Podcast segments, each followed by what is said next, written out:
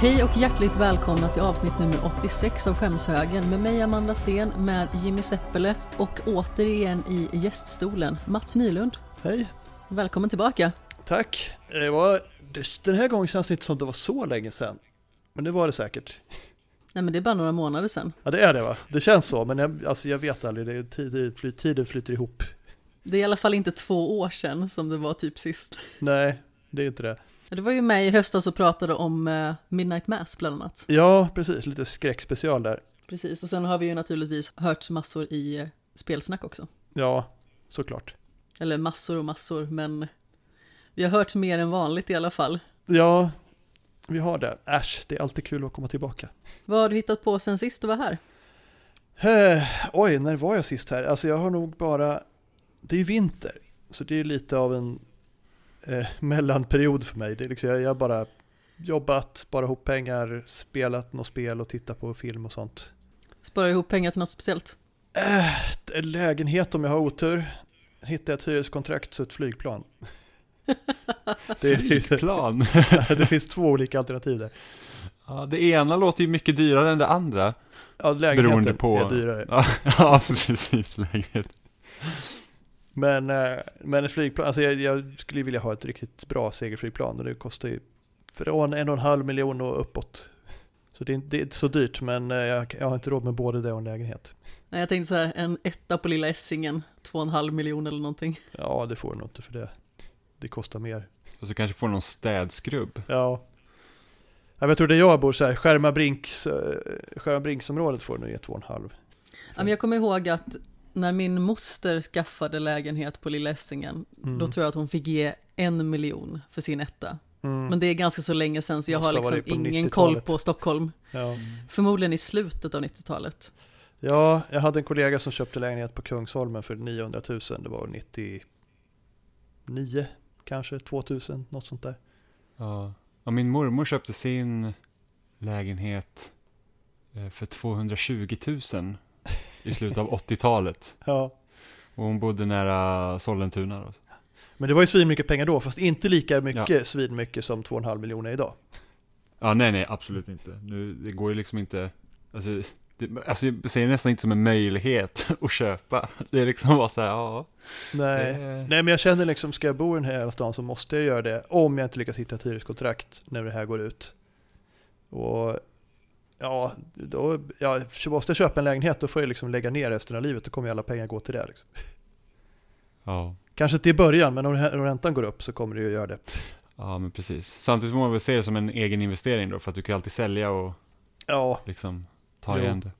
Än att man ska ge pengarna till någon hyresvärd. Ja, det är sant. Men jag satt och kollade på om räntorna går upp häromdagen. Det blir deprimerande i början på det här. Kan vi inte ja, prata verkligen. om något roligare lägenheter? Vi har inga pengar. Ja. typ Men jag, jag, tror, jag tror att jag kan hitta en hyreslägenhet och då ska jag köpa ett flygplan. Mm. Det blir mycket roligare.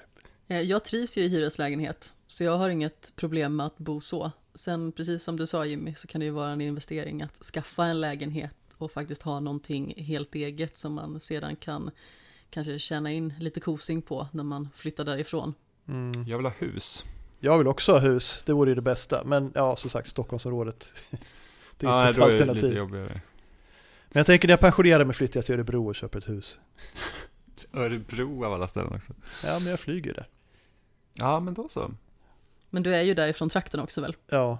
Men jag tänker att vi ska gå in på avsnittets diskussionsfråga och fly från det hemska otyg som är lägenhetsmarknaden. Och avsnittets diskussionsfråga är, vilken är den bästa uppföljaren? För vi kommer ju prata lite grann om vissa uppföljare sedan under avsnittet, så därför blev det just avsnittets diskussionsfråga. Och då börjar jag med dig Mats, vilken tycker du är den bästa uppföljaren? Mm. Alltså det är ju nästan omöjligt att svara en grej på det. Ska man vara lite så här filmprätt och säger man ju The Empire Strikes Back för att alla vet att det är den bästa Star Wars-filmen. Eh, och är man spelnörd som jag säger man om typ X COM två. Tycker du X COM två är bättre än den första X COM? Ja. Eller möjligen, nej jag tror när jag skulle, jag, jag, blev tvungen, alltså jag har egentligen en hel lista här. Jag, jag blev tvungen att säga Red Dead Redemption för att det var ett sånt spel som folk tyckte var hyfsat bra när det hette, vad det då hette, Revolver va? Ja, precis. Och så släppte de Redemption och det var liksom bara, ja, så här är alla västerspel från och med nu liksom. Det skapar typ en egen undergenre. Ja, men ah, gud ja. Jag, jag, spe, jag spelade faktiskt aldrig Red Dead Revolver, men det var det var inte öppen värld på det spelet, va? Nej, det var det inte tror jag, men jag har inte spelat det heller. Ah, okay. Däremot jag spelade Redemption, jag vet inte hur många gånger, med, med och utan publik liksom. Jag har minnen av att sitta och spela i en soffa en så här bakis söndag med så här tre pers sitter bara och tittar liksom, och dricker saft. Jätteroligt. Ja, det, det, vilda livet i vilda västern när man går in i en bar och beställer ett glas saft. Ja.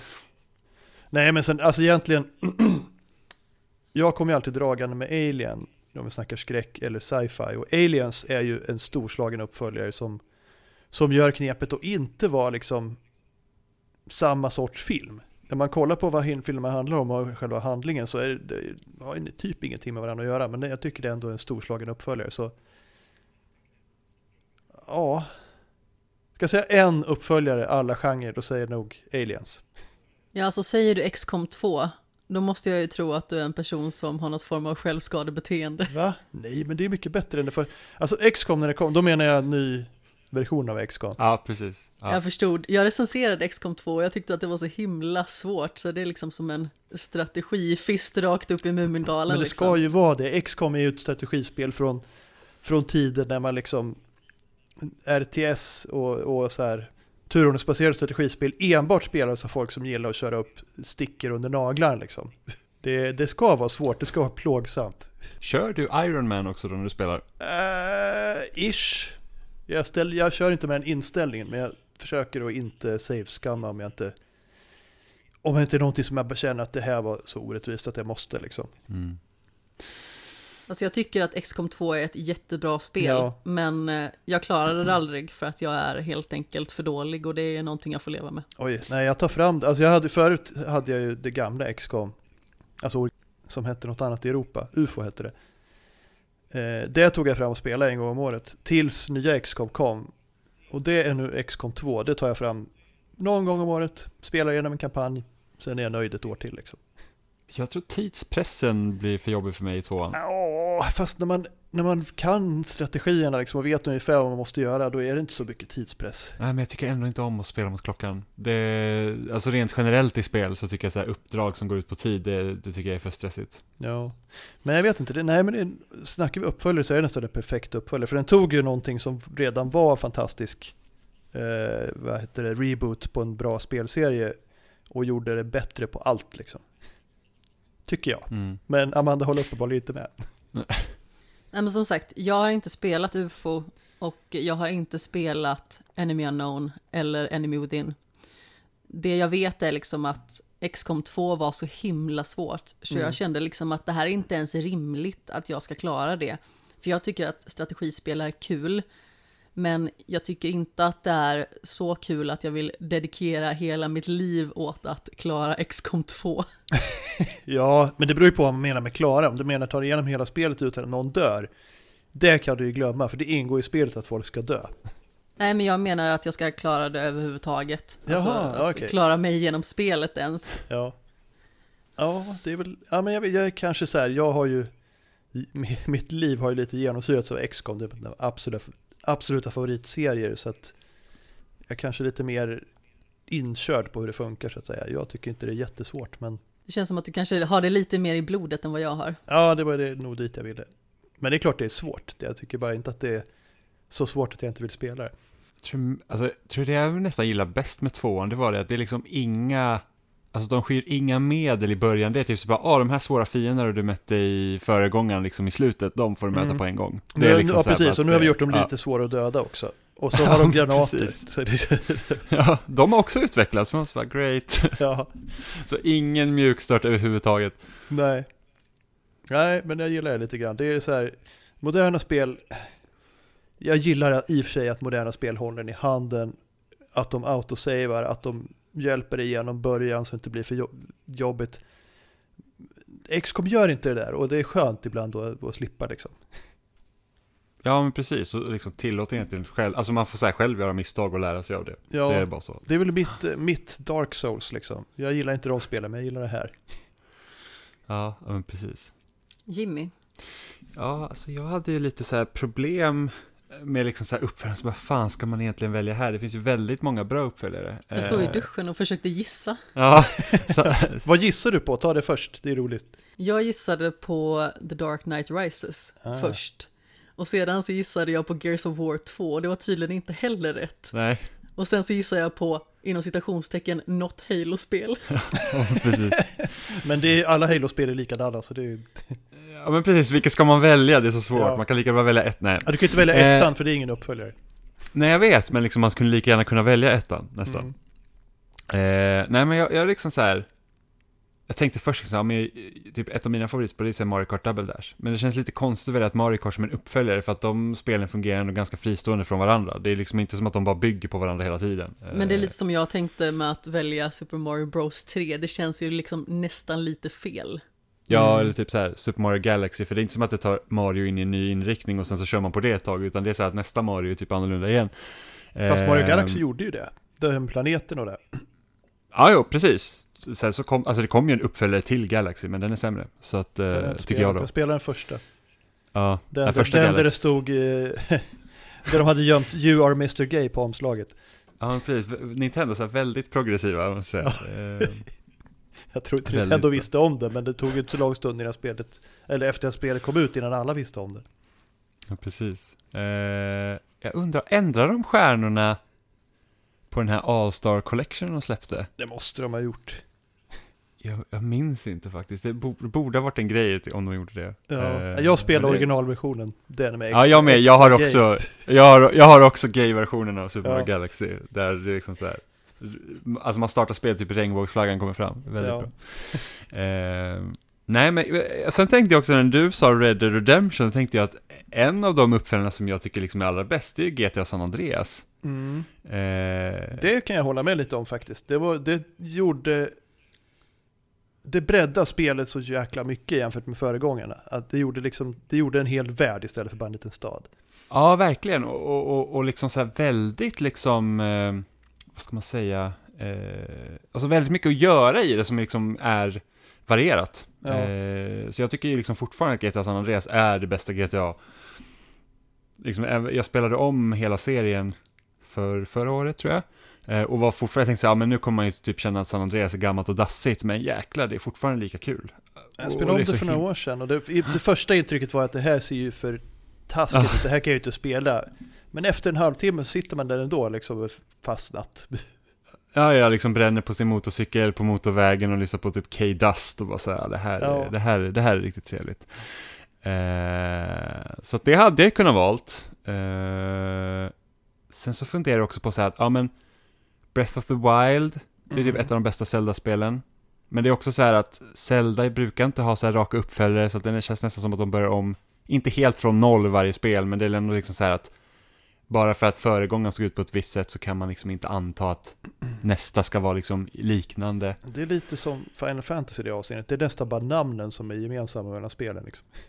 Ja, men precis. Så här, bästa uppföljaren. Ja, men typ. Ja, det är inte Final Fantasy tretton två direkt. Eh, Nej. Uncharted två förresten hade jag på min shortlist. Ja. Det är ett av de bästa action, actionäventyr som har gjorts, tror jag. Jag, ja, men där, jag tycker fyran är det bästa Uncharted. Eh, faktiskt. Jag, jag vet inte, jag, jag kände att Uncharted två hade för mycket fiender.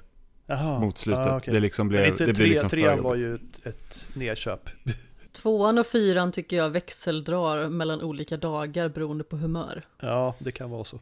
Jag tror jag, jag, tror jag föredrar tempo till fyran. Det är så att de blandar ganska bra med så här lugna delar och sen actiondelar utan att man känner så här att jag orkar liksom inte gå in i ett rum till där det liksom är midjehöga covers, där det kommer bara fiender som bara ska ihjäl hela tiden. Ja, det är sant. Men i och för sig, det var ett av de spelen som införde mig, alltså rum fulla av betongsugger. Det och Gears och något mer. Ja, men precis. Eh... Men sen jag tror jag kokar ner det nästan. Jag har t- två val. Antingen så är det God of War från tjugo arton. Eh, som i princip som är en reboot egentligen på God of War. Alltså en serie som jag i princip inte brytt mig om. Mm. Men som var kul att spela. Till att liksom God of War var verkligen så att, alltså de tog verkligen serien i rätt riktning. Alltså både liksom berättelsemässigt och spelmässigt. Liksom. De lyckas egentligen... Alltså... uppfinna hjulet igen för den serien, eh, vilket är helt amazing. Och andra spelet är Gears of War tre, som jag tycker bara liksom är, alltså det är ett, det är nog det mest kompletta Gears of War-spelet som har släppts. Liksom, både sett till liksom kampanjen, till multiplayern och eh, co-op-läget. Liksom, att det kändes liksom, alla de delarna var bra.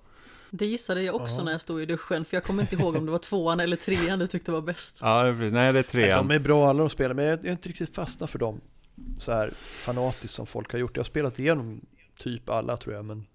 Mm. Nej, jag var också svag på den från början när jag liksom spelade, för då spelade jag själv. Men ja, så fort man liksom hittade en kompis och, och körde igenom kampanjer och sen så tog man igenom sig de olika svårighetsgraderna, så var det liksom så här, fan vad kul det är. Det är bara fyran som är dålig. Jag tycker inte fyran är så dålig. Ja, fruktansvärd. Nej, fruktansvärd. Jag var så besviken på fyran. Så jag, jag tror jag...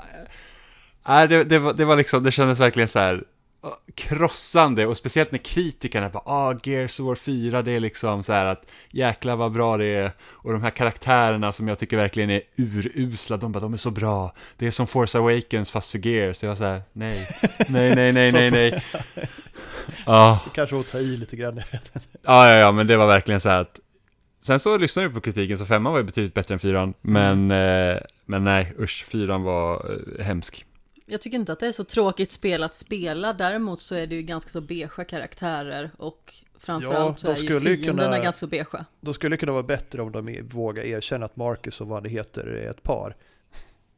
Ja, men hur? Vi kör på det här You Mister Gay-kortet. Ja, nej, men det är, liksom, det, är så här, det är så extremt många som chippar dem. Och det är liksom, ja men det är klart.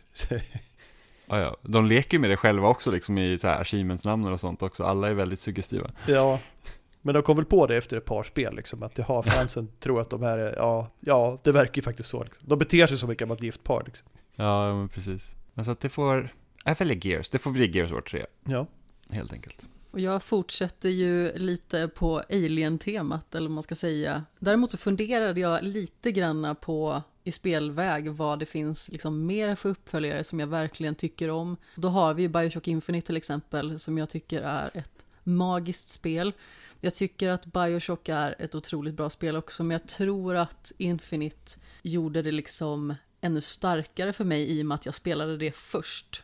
Så det blev liksom en upplevelse som alltid kommer vara med mig på ett helt annat sätt än vad första BioShock kommer att vara. Och jag mm. tror att spelar man dem i omvänd ordning, alltså i så att säga rätt ordning, så har man ju förmodligen en varmare relation till BioShock. Det kan jag bekräfta att man har, för jag spelar dem ju i, i rätt ordning och jag tycker att BioShock är bättre. Men jag har ju en tanke om att gå tillbaka till, eh, till det spelet och spela om det på Easy bara för att se storyn. För det är så fascinerande värld, jag vill se vad som händer liksom.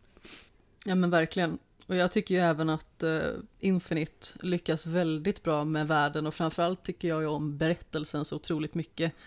Och i och med att det liksom var i början av min spelkarriär, om man säger så, så var det ju så olikt någonting annat jag hade upplevt. Så jag satt ju liksom med öppen mun i typ en halvtimme efter att eftertexten hade rullat och såg ut som en fåne.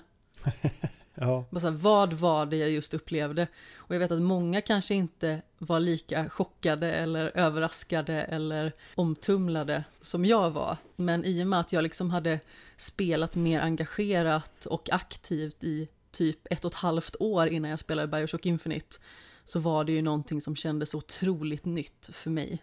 Och sen så har vi ju Batman Arkham City också, som även det är en fantastisk uppföljare till Batman Arkham Asylum, och eh, gör vissa saker som man absolut inte hade väntat sig. Inte vad jag tycker i alla fall, i och med att man tänkte att det här är ju en spelserie som förmodligen kommer att gå på och fortsätter att eh, leverera en viss karaktärsdynamik. Men sedan så hände någonting som var otroligt drastiskt och väldigt överrumplande. Men jag kom fram till att det måste ändå bli Mass Effect två. Nu är det i och för sig mm. väldigt nära i tiden. Det är ju inte ens ett år sedan som jag spelade Mass Effect två.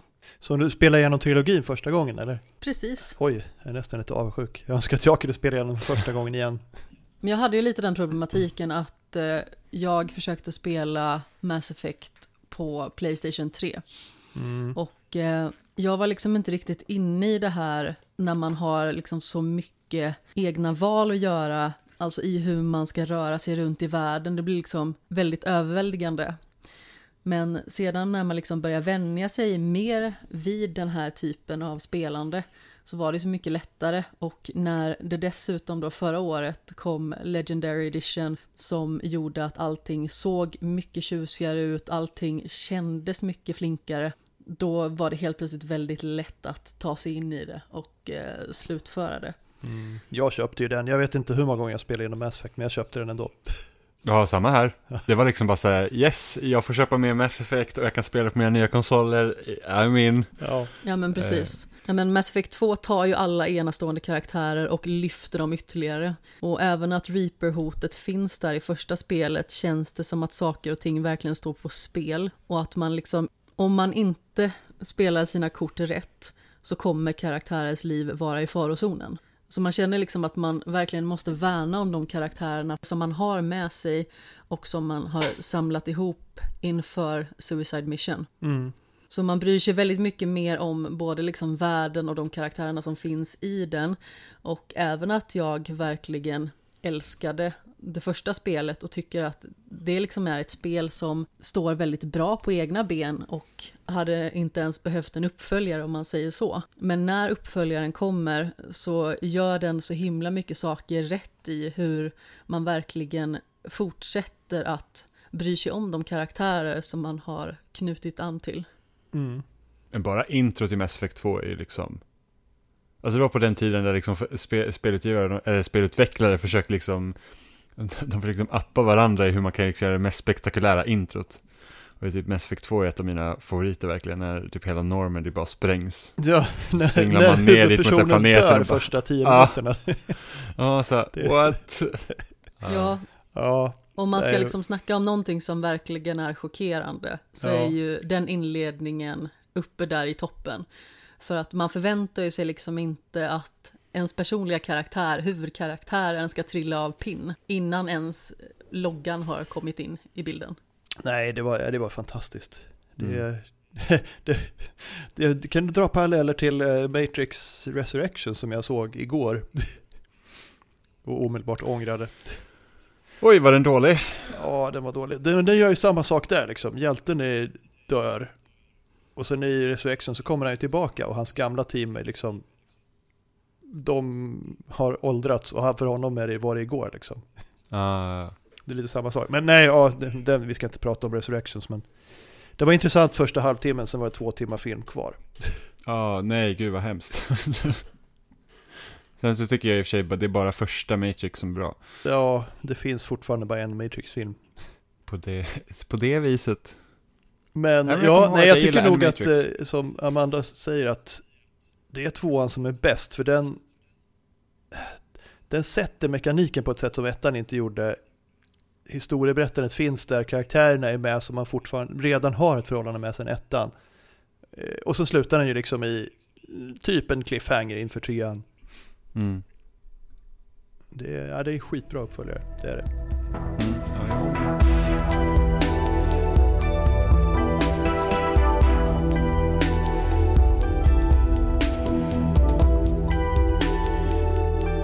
Jag tänkte att vi skulle fortsätta på det här temat med uppföljare, för vi har ju naturligtvis vissa titlar som vi ska diskutera idag, både film och serier.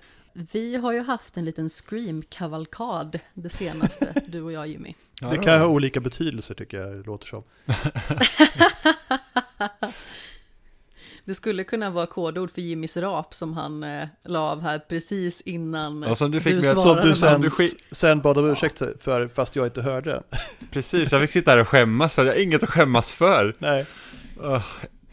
Ja, men det var väldigt svårt när Mats kom in här och så sitter både du och jag och asgarvar och så kan man liksom inte säga vad det var som var roligt. Jag var ju tvungen att avslöja det. Ja, men ja. Jag trodde att Mats hade hoppat in och så rapade jag innan jag själv hade gått in i samtalet. Så, att, ja, så det var ju därför jag fick skämmas. Jag tänkte, nu har jag ju rapat någon i örat.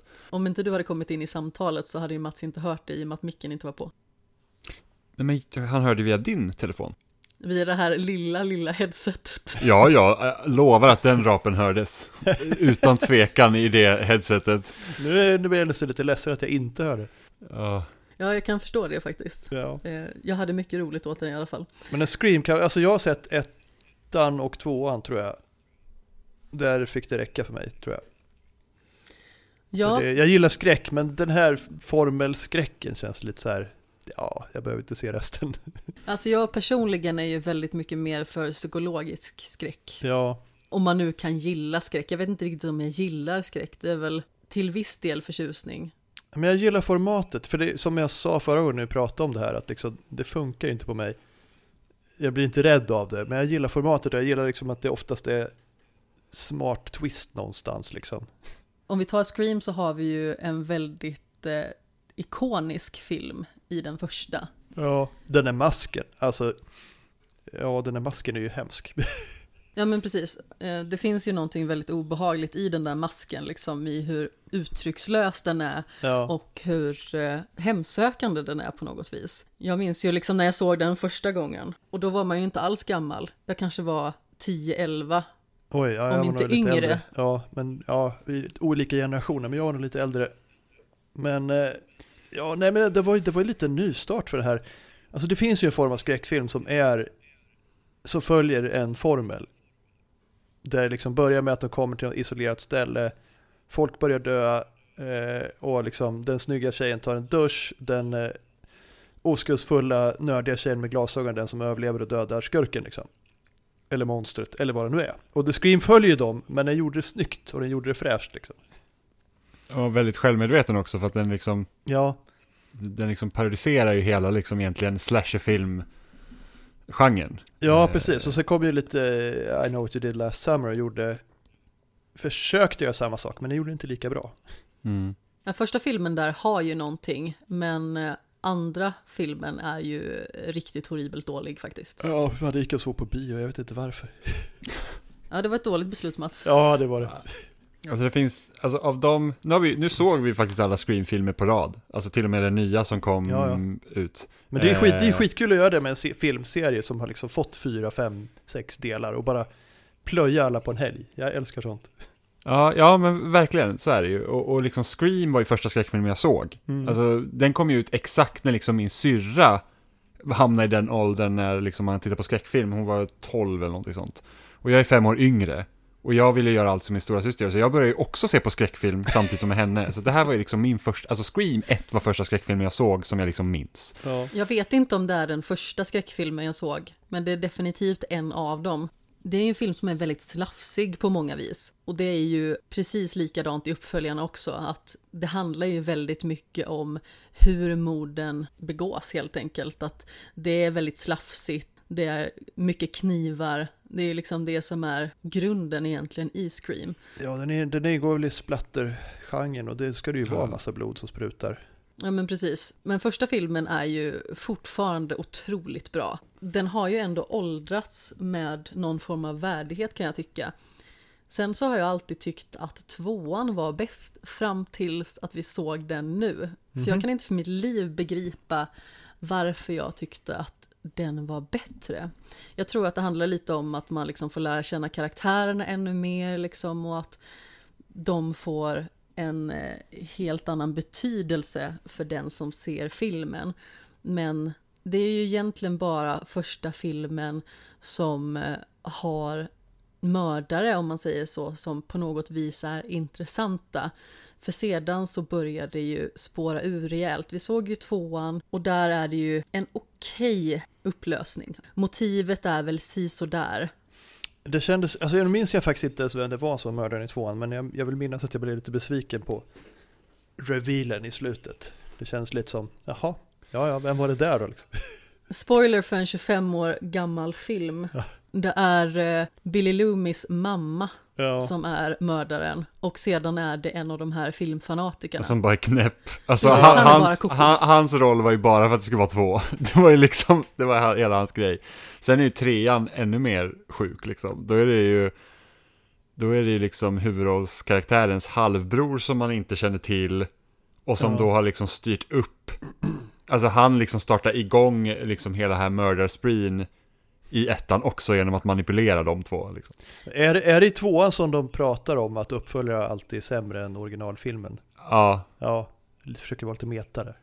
Och sen i, i tredje filmen då är det så att ja, men i slutet på en trilogi då, liksom, då, då kastar man bort alla regler för vad som helst kan hända. Ja, ja men precis, det kan till och med vara övernaturligt. Ja, ja. Så att de, de, de kör ju väldigt hårt när det, det, det ska ju vara uppskruvat på grund av liksom alla de här olika filmreglerna som finns. Ja, man ska ju inte klanka ner på kvinnors utseende på något vis. Men jag tycker att Scream tre får bara ett minus på grund av Gail Weathers lugg. För den är hemsk. Alltså det ser ut som att någon har eldat upp den. Jag förstår inte vem som tog det beslutet. Det får vi klaga på någon slags perukmakare. De har väl aldrig riktiga hår. Nej, som sagt, jag vet inte riktigt vad som hände. Men jag kan liksom inte riktigt släppa den luggen. Varje gång som hon är i bild, då blir jag alldeles så här paralyserad och skräckslagen för att den är så horribel. Ja, den, den var läskigare än mördaren liksom. Ja, men precis. Bara hennes lugg är en skräckhistoria. Trean är ganska så kackig och eh, framförallt så känns det som att många skådespelarprestationer är väldigt ointressanta, lite jobbiga. Alltså många av de här skådespelarna som då ska spela in Stab, de är ja. ganska så jobbiga, de är ganska så skrikiga och framförallt så är de väldigt korkade. Så det blir liksom mest bara plågsamt att se på. Och nu kommer vi in till själva skämsfilmen här, om man nu kan skämmas över att inte ha sett Scream fyra. Men det var ju den filmen som vi inte hade sett tidigare och som vi nu såg för första gången. Och den tog hela serien i en ny oväntad riktning, eller? Inte direkt. Nej, alltså den var, den var faktiskt väldigt dålig. Alltså, det var den. Utan tvekan den sämsta av Scream-filmerna. Ja, alltså om vi går från ettan ner till fyran så blir de konstant lite sämre. Tvåan är fortfarande, tycker jag, en bra film. Men trean, den är kackig. Fyran är horribel, verkligen. Det är väldigt få saker som man skulle kunna peka ut som är bra med fyran. Ja, jag kan inte ens minnas vem mördaren var i fyran, ärligt talat. eh, Scream fyra utspelas ju elva år efter händelserna i trean och eh, Sydney har precis släppt sin bok. Har det gått elva år sedan dess också? Ja, jag tror det var, ja, det var det. Trean släpptes två tusen och fyran kom tjugoelva. Precis. Ja. Så det är även elva år mellan fyran och femman som vi också såg på bio sedan. Ja, okej. Okay. Ja, men som sagt, då har ju Dewey, han har blivit eh, överhuvud eller sheriff då i eh, Woodsboro. Gail försöker eh, frenetiskt att skapa en ny bästsäljande bok. Och helt plötsligt så börjar ju ungdomar återigen att bli mördare i det här lilla samhället. De börjar helt enkelt spekulera i vad det här då är för typ av film. Om man då pratar i att det här är fjärde gången som det här händer. Mm. Ah, ja, men precis. Det är ju hela den grejen med att liksom, så, hur gör man nu liksom med en, en fjärdedel liksom, i en filmserie? Och det var stora grejen liksom. Ja men exakt, och då var det en reboot som de var inne på att det skulle vara. Ja men det är väl rätt traditionellt, även en trilogi är ju ett lagom format och sen kommer en fjärde film, då är det lätt att det blir en reboot. Ja men exakt, den här filmen var inte alls bra någonstans, det är väldigt ointressanta karaktärer. Det blir liksom som att de karaktärerna man känner, det är liksom den enda potentiella ljusglimten i berättelsen. Men man vet ju liksom också att de kommer överleva, det kommer inte vara några konstigheter för vi vet att det kommer en Scream nummer fem och där kommer så att säga hjältarna fortfarande existera och vara vid liv. Så det känns ju liksom inte riktigt som att man har någonting att frukta gällande de här karaktärerna. Sen så har vi ju liksom det här i att mördaren som bara är helt galen. Just det, nu kan jag få en mördaren här. Det är så dumt.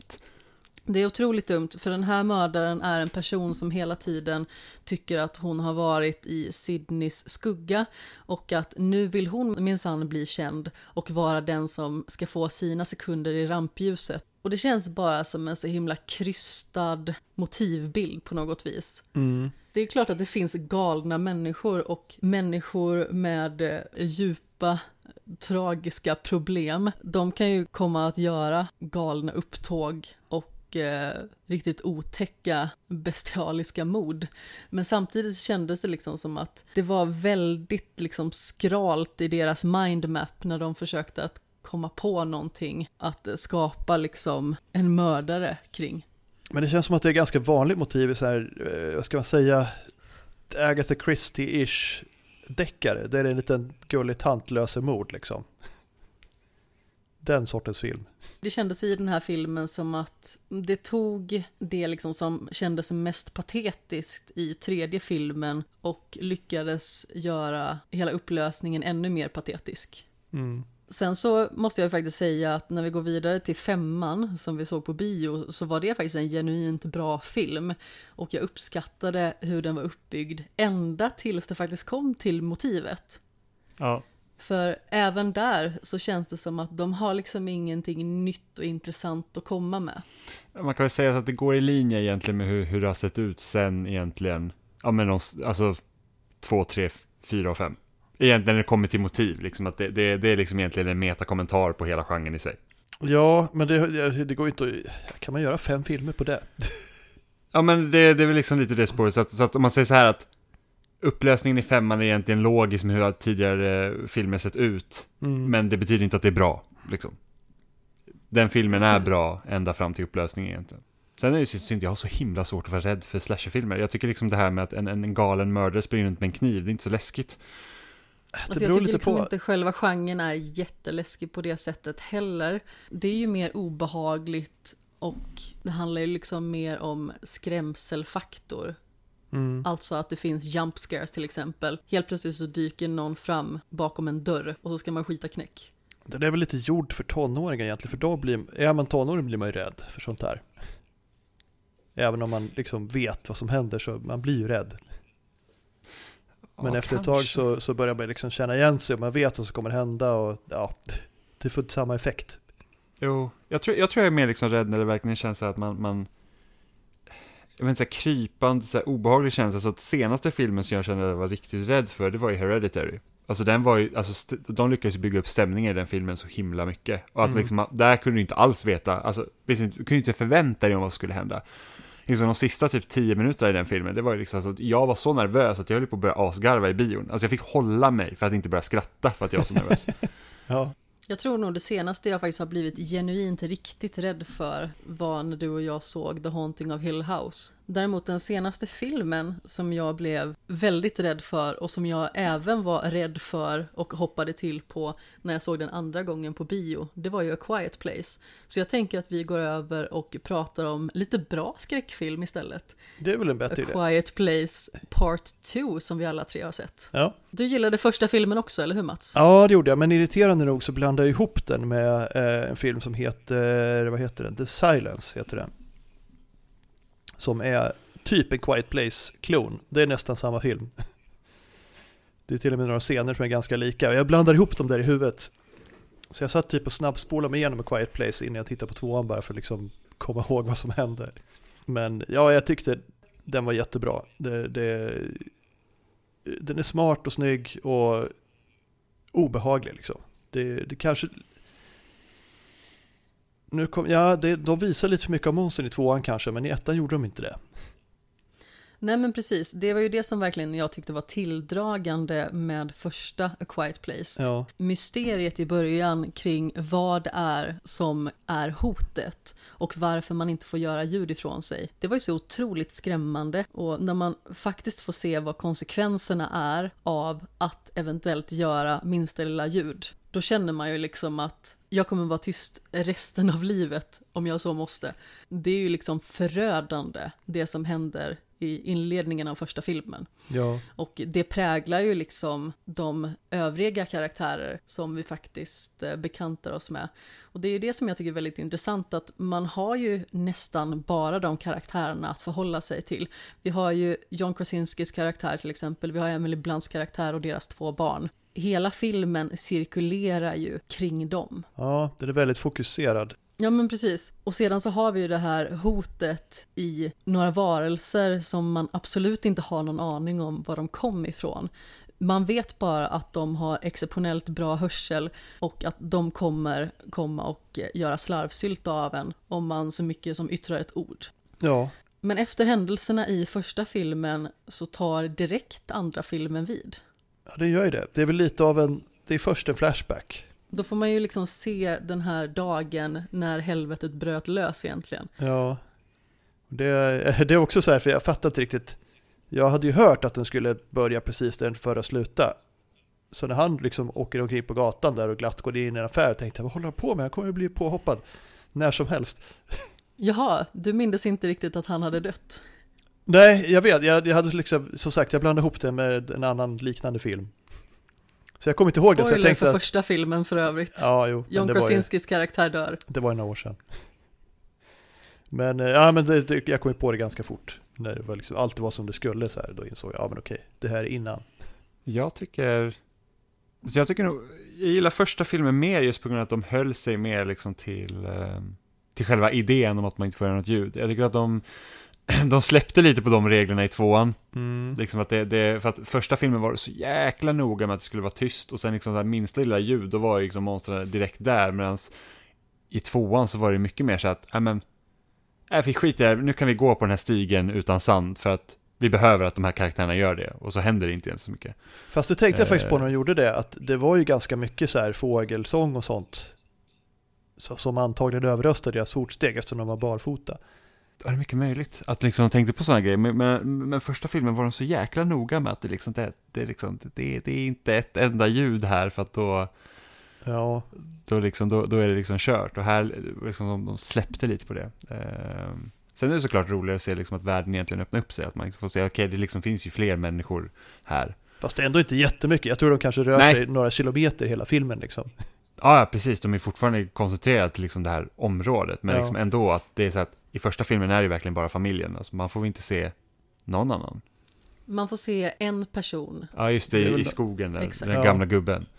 Uh, så att, så att, och sen så gillar jag också att man får se liksom samma dag liksom då det hände.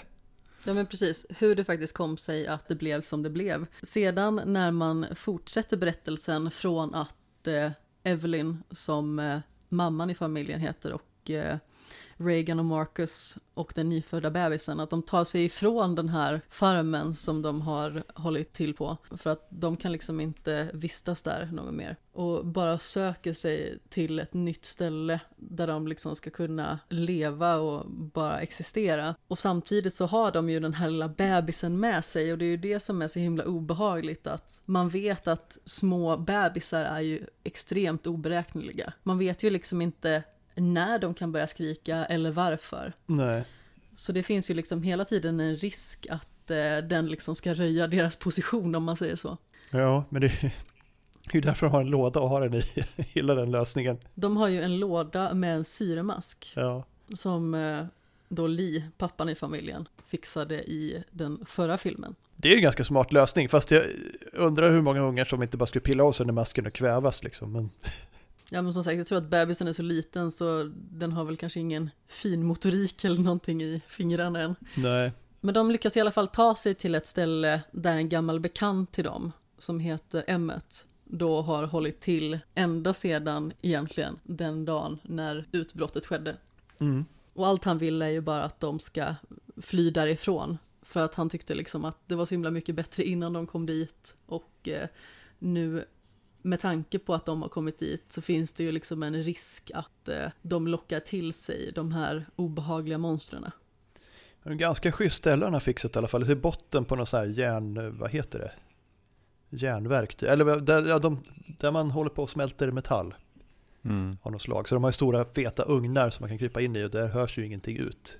Och han har ju gillat massa fällor och dylikt runt omkring. Ja. Vilket då också gör att när de kommer dit... så lyckas ju sonen Marcus trampa i en sån här björnsax. Sablar, vad ont det ser ut att göra. Ja, det gör det. Det var faktiskt, det var så här, det var ganska ekonomiskt med effekterna där, det var inte så mycket blod och sånt, men ah, det är sved när man såg den liksom. Nej men precis, jag minns ju alltså de här björnsaxarna från Micke och Molle när man såg den när man var liten, och ända mm. sedan dess så har man liksom haft en sån fruktansvärd relation till den typen av fälla. Det är lite en sån grej som, det är som kvicksand, det är en sån grej som man trodde skulle dyka upp mer i livet än vad det har gjort. Björnsaxar. Ja men eller hur, och slingerväxter. Och slingerväxter, ja. Alltså helt orimligt rädd för kvicksand när jag var liten. Jag vet, och det är inte... Det är liksom det värsta jag kunde tänka, alltså det var liksom så här, alltså verkligen livrädd för att någon gång hamna i kvicksand. Så visar Mythbusters att det inte ens går att drunkna i kvicksand. Ja, men det är så här, och var ska man ens, var, var ska man ens hitta på kvicksand? Nej, liksom men det, såhär, det finns ju knappt på riktigt, men om du gör det så, så sjunker det ju inte mer än till midjan i alla fall. Liksom. Ja, men så här, så här, kvicksand, så här, Egypten, Sydamerika, liksom vad, vad man nu kunde se liksom det i filmer eller tecknade serier eller något när man var liten. Inte liksom Sverige. Nej, uh, Nej det, är, det, det, är det är inte så vanligt längs våra kuster, tror jag. Nej. Nej, jag tror att det mardrömsscenario som jag har upplevt mest typ i mardrömmar och så, det är ju flodvågor. Aha. Flodvågor? Alltså tsunamis. Tsunami. Ja. Det är något som är återkommande i mina egna drömmar. Ja. Just liksom att eh, man har ju i mångt och mycket nästan ingen tid på sig att reagera och agera. Nej. Egentligen. Utan när de är så pass nära så att man liksom förstår vidden av hotet, då är det typ redan för sent. Ja. Det är ju det, fast nu har ja. folk lärt sig hur det ser ut. Ja, precis. Mm, vattnet drar sig tillbaka. Det är en massa fiskar som plaskar på stranden. Det var märkligt. Ja, vi går ner och fotar. Ja. Men kom, kom den rädslan efter alltså, tsunamivågen eh, i Thailand? Ja, men det var första gången någon hade filmat det som man liksom kunde se hur det såg ut. Och efter det så har det ju hänt att folk har stått på stränder när vattnet har dragits ut och insett vad det är för något. Liksom. Ja, men jag tror definitivt att det var liksom där som den typen av dröm startade. Ja. För där fick man ju liksom se hur det kan skapa sån enorm förödelse. Ja, lite som romarna inte hade något ord för vulkan innan Pompeji. Liksom. Ja, de hade ju lite otur med det där lilla utbrottet. Ja, lite otur. Vad olyckligt. Ja, men verkligen. Bara begravde en hel stad i typ aska. Ja, fast det var ju tur för oss. Kan vi se hur de levde. Men det, det har inte så mycket The Quiet Place att göra. nej, nej, det har det inte. Det var en lång ändå, utvikning. Men jag tycker ändå det är ganska intressant det här med liksom att man, man pratar om så här världens undergång. Liksom att, att så länge liksom planeten finns kvar så har egentligen inte världen gått under. Men tänk hur många gånger egentligen världen har gått under för specifika människor. Liksom. Ja, ja, det har det ju. Och, och kommer att gå under för, för oss förmodligen. Jag menar, mänskligheten... Ja. Visst, man kan, ju, man kan ju hoppas att vi kommer ta sig ifrån, men oddsen är väl kanske att vi kommer att dö ut som alla andra djurarter har gjort liksom. Ja, men det, men kommer, det, inte, det någon... kommer ju inte planeten att förstöras för.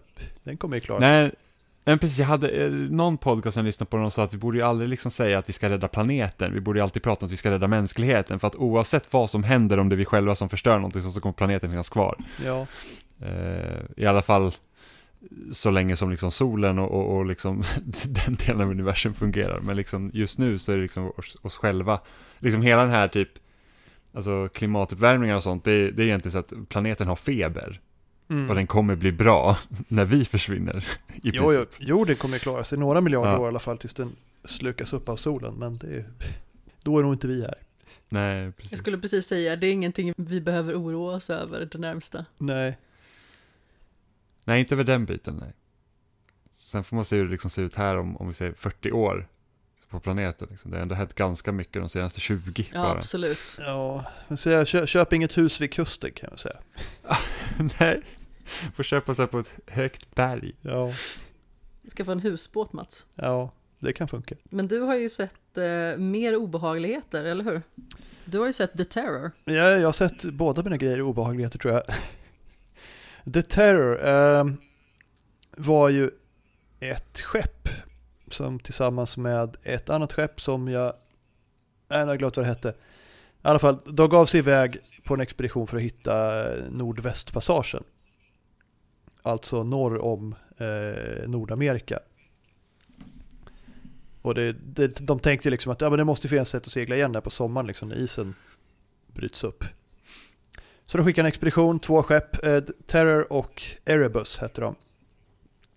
Eh, och de här skeppen skickade, de åkte ju på riktigt och de försvann. Och hördes inte av förrän, jag tror det var tjugosjutton eller tretton något sånt, som de hittade eh, ett av dem i en vik. Hade sjunkit där liksom. Så att eh, de var borta i hundrafemtio år. eh, och tv-serien The Terror, i alla fall första säsongen, handlar om den här expeditionen, fast eftersom ingen vet exakt vad som hände så tar de sig vissa friheter. Det är, ju, det, det är lite monsterskräck och det var det nog förmodligen inte på den riktiga expeditionen, kan man ju gissa i alla fall. Mm.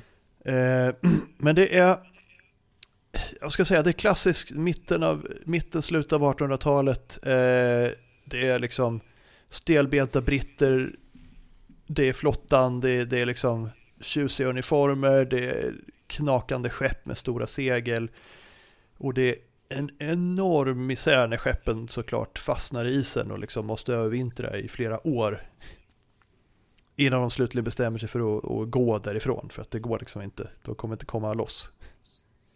Eh, och i bakgrunden då så lurar, dels är det ju liksom stämningen med besättningen är ju lite eh, ja, den, den sjunker ganska kvickt, och eh, det blir lite lite undertoner av myteri, och det är vissa besättningsmän som tycker att de kanske vet bättre än kaptenerna.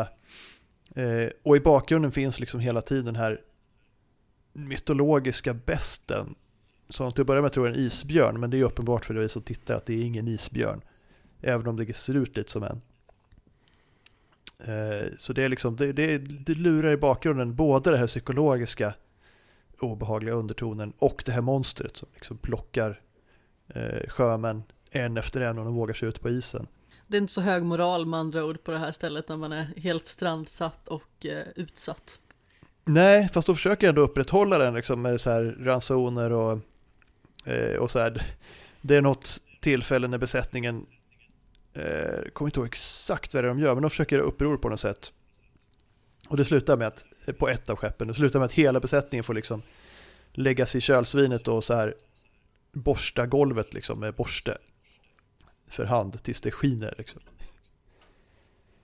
Så det, det, det är liksom den flottans disciplin mot skräcken ute på isen och eh, den här extrema eh, tristessen och eh, dödsångesten när man bara sitter fast ute på isen och har bara konserver och saltat kött och käka liksom. Ja, och så ser maten så här bara minska och minska och det finns liksom typ inget sätt att få mer.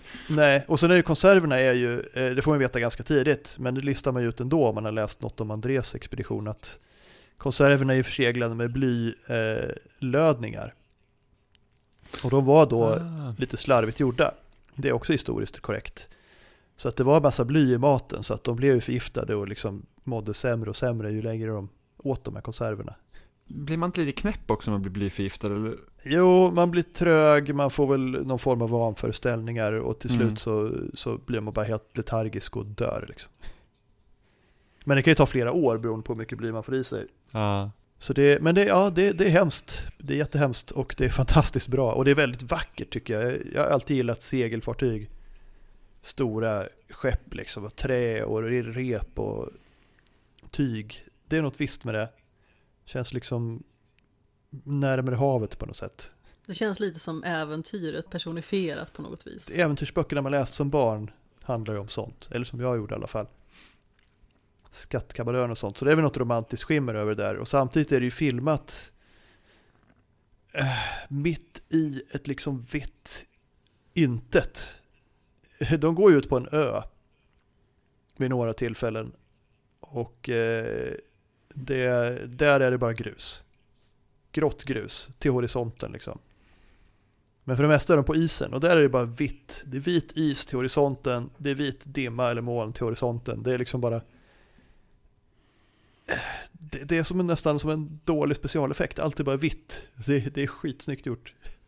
Man får verkligen... De så här gamla PlayStation och Nintendo sextiofyra-spelen är så bara vit dimma ja. Som man jagar i princip. Det, det här påminner så. mig så otroligt mycket om när jag skulle åka och spela hemmamatch i Vänersborg. Man åkte liksom i mitten av två enorma åkrar och vilket håll man än kollade åt så var det liksom kritvitt. För att ja. det var så himla mycket tjock dimma. Så man såg liksom inte mer än några meter fram. Det var helt absurt. Jag har aldrig varit med om något liknande. Nej, det är häftigt. Jag gillar dimma. Kanske mer. Det finns någon form av lockande mystik där. Ja, det gör det. Jag vet inte riktigt vad det är som... Det är väl kanske det att vad som helst kan dölja sig i det. Man ser liksom inte. Eh, och sen är det ju, förutom det, att det är, att det är väldigt snyggt och väldigt, eh, vad ska man säga, autentiskt med uniformer och utrustning och allt det där, så är det ju fantastiska skådisar. Det är ju några av den brittiska eliten. Det, det är Karen Hines som kapten Franklin som leder expeditionen. Jared Harris som kapten Crozier som, som har befäl över Terror. Som egentligen, det är det andra skeppet i expeditionen, så det är inte första skeppet är Erebus. Eh, Tobias Menzies som en, en av officerarna, och ja, det är massor med skitbra skådisar. Eh, sen är det säsong två är något helt annat. Det handlar om eh, så här, japanskt eh, interneringsläger under andra världskriget, och den har jag inte börjat titta på. Jag ville mest ha lite, lite polarmisär, men jag kanske tittar på det också, vi får se. För just för att för första såget tyckte jag var superbra, verkligen. Om, om man gillar misär och obehaglig skräck och is. Ja, vem gillar inte misär? Vem Vi är rätt det? Kända för att gilla misär. Ja. Ja, jag, jag... Det kan ju bli lite hur som helst med den här typen av serier, liksom, när man tar en ny säsong och gör något helt annorlunda med den. Ja, det funkar ju för vissa. Det funkar ju för, vad heter det, vad heter den? Miracle Workers, till exempel. Med Daniel, Har inte sett. Daniel Radcliffe. Ja, den är fantastisk. Första säsongen så är de ja, sekreterare åt Gud, typ. Så det är bokstavligt talat Miracle Workers. Och sen säsong två är de i någon slags medeltid. Säsong tre är de eh, på Oregon Trail och ska ta sig till västkusten i U S A. Det, det är helt olika grejer, olika säsonger, och det är också skitbra. Ja, fast det är en komedi. Spännande. Det här är så långt från komedi man kan komma, tror jag. Ja.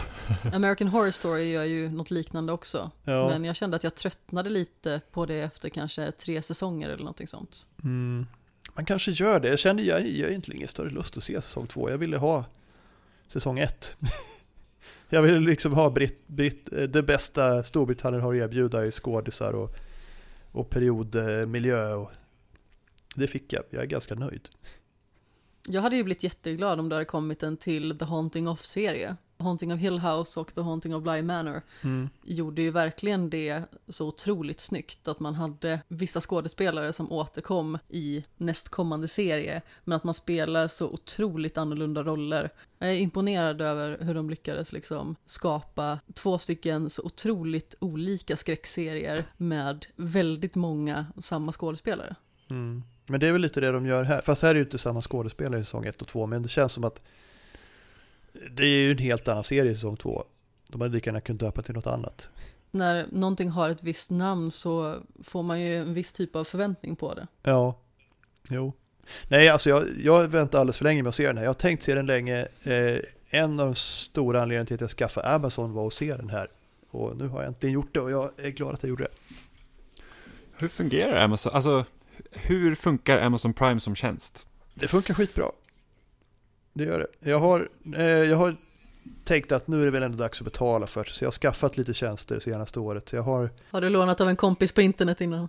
Ja, det har väl hänt. men, men nu har jag H B O, Netflix, Disney och Amazon. Och jag tycker för, på det stora hela funkar de riktigt bra. Men jag ska, Amazon och Netflix är ju trevligast att använda. Jaha, så Amazon är så bra. För jag vet när den kom till Sverige så var den ju väldigt så här... Alltså du kunde typ få blandade undertexter om man ville använda det. Det kunde liksom blandas av svenska, franska och typ tyska i en och samma fil. Jaha, nej, jag tycker det funkar riktigt bra. De har rätt ut det där. Och det är så här, ja. Skönt gränssnitt, det funkar liksom. Men jag menar, alla har väl, till och med H B O som var katastrofala i början har ju faktiskt blivit mycket bättre. Ja, fortfarande så där ändå. Ja, jo, det är ju inte Netflix-klass. Netflix är ju nästan oöverträffad när det gäller så här användarvänlighet. Ja, men verkligen. Alltså jag har typ jag har ofta fått så här undersökningar när man liksom varit så här från H B O Nordic. Sen vet inte jag har fått från Disney Plus också liksom, fast så ja, ah, men hur liksom tycker ni att tjänsten är och ja. Och vad vill ni se bättre? Det är bara så att alltså tjänsten är under all kritik. Alltså kolla på hur Netflix gör med vissa grejer, och det är liksom bara så att de har kan löst det på ja. Många sätt. Titta där. Alltså det tog ju så himla många år innan man ens kunde liksom sätta en hel serie liksom i sin lista på H B O. Det, var det är ju att... tragiskt, för H B O har ju liksom funnits längst av alla de här även om de gjorde tv i början. Men... Ja, men så här bara att ah, men du ska sätta specifika avsnitt i din lista. Och varför ska jag vilja sätta liksom ett halvtimmes avsnitt i min lista när jag vill se hela serien? Det är, nej, det är faktiskt lite vansinnigt. Är, är fruktansvärt. Men det, där, men det där funkar bra på Amazon, och det funkar på H B O nu också, tror jag. Ja. Jo, nu, ja, kan man, då... ja, nu kan man lägga till en serie i sin lista. Ja. Yes. Men då har man nog kunnat hela team på Amazon, tror jag. Ja, men det är bra. Och sen... H B O är ju känd för att vara lite tungrodd. Liksom att det är svårt tillgängligt ibland. Att appen är strulig och att att det ibland kan vara segt när man ska starta. Ja, det tar ja. evigheter att starta ibland. Och i, i, till, idag så råkar jag ut för att den helt plötsligt bara bestämde för att nu kan jag inte se den här grejen. Nu får jag titta på något annat. Så liksom nej, bara det, en inte specifik grej fungerar inte liksom.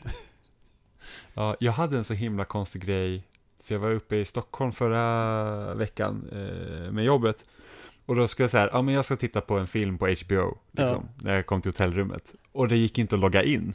Och jag var så här, nej nu måste jag ha glömt bort mitt lösenord eller någonting sånt. Ja. Jag bara, liksom, jag, man kör igenom så typ alla sina lösenord man kommer ihåg. Och så bara ingenting funkade. Så att jag ha, skulle logga in mailen. Eh, kommer också ihåg vad för lösenord till liksom den mailen som har typ pratat om tjänster på. Men logga in på mailen, byta lösenord och det gick fortfarande inte att logga in. För att då var det, inte, då var det något fel just specifikt på iPad-appen. För jag kunde logga in på telefonen och jag kunde logga in liksom på datorn.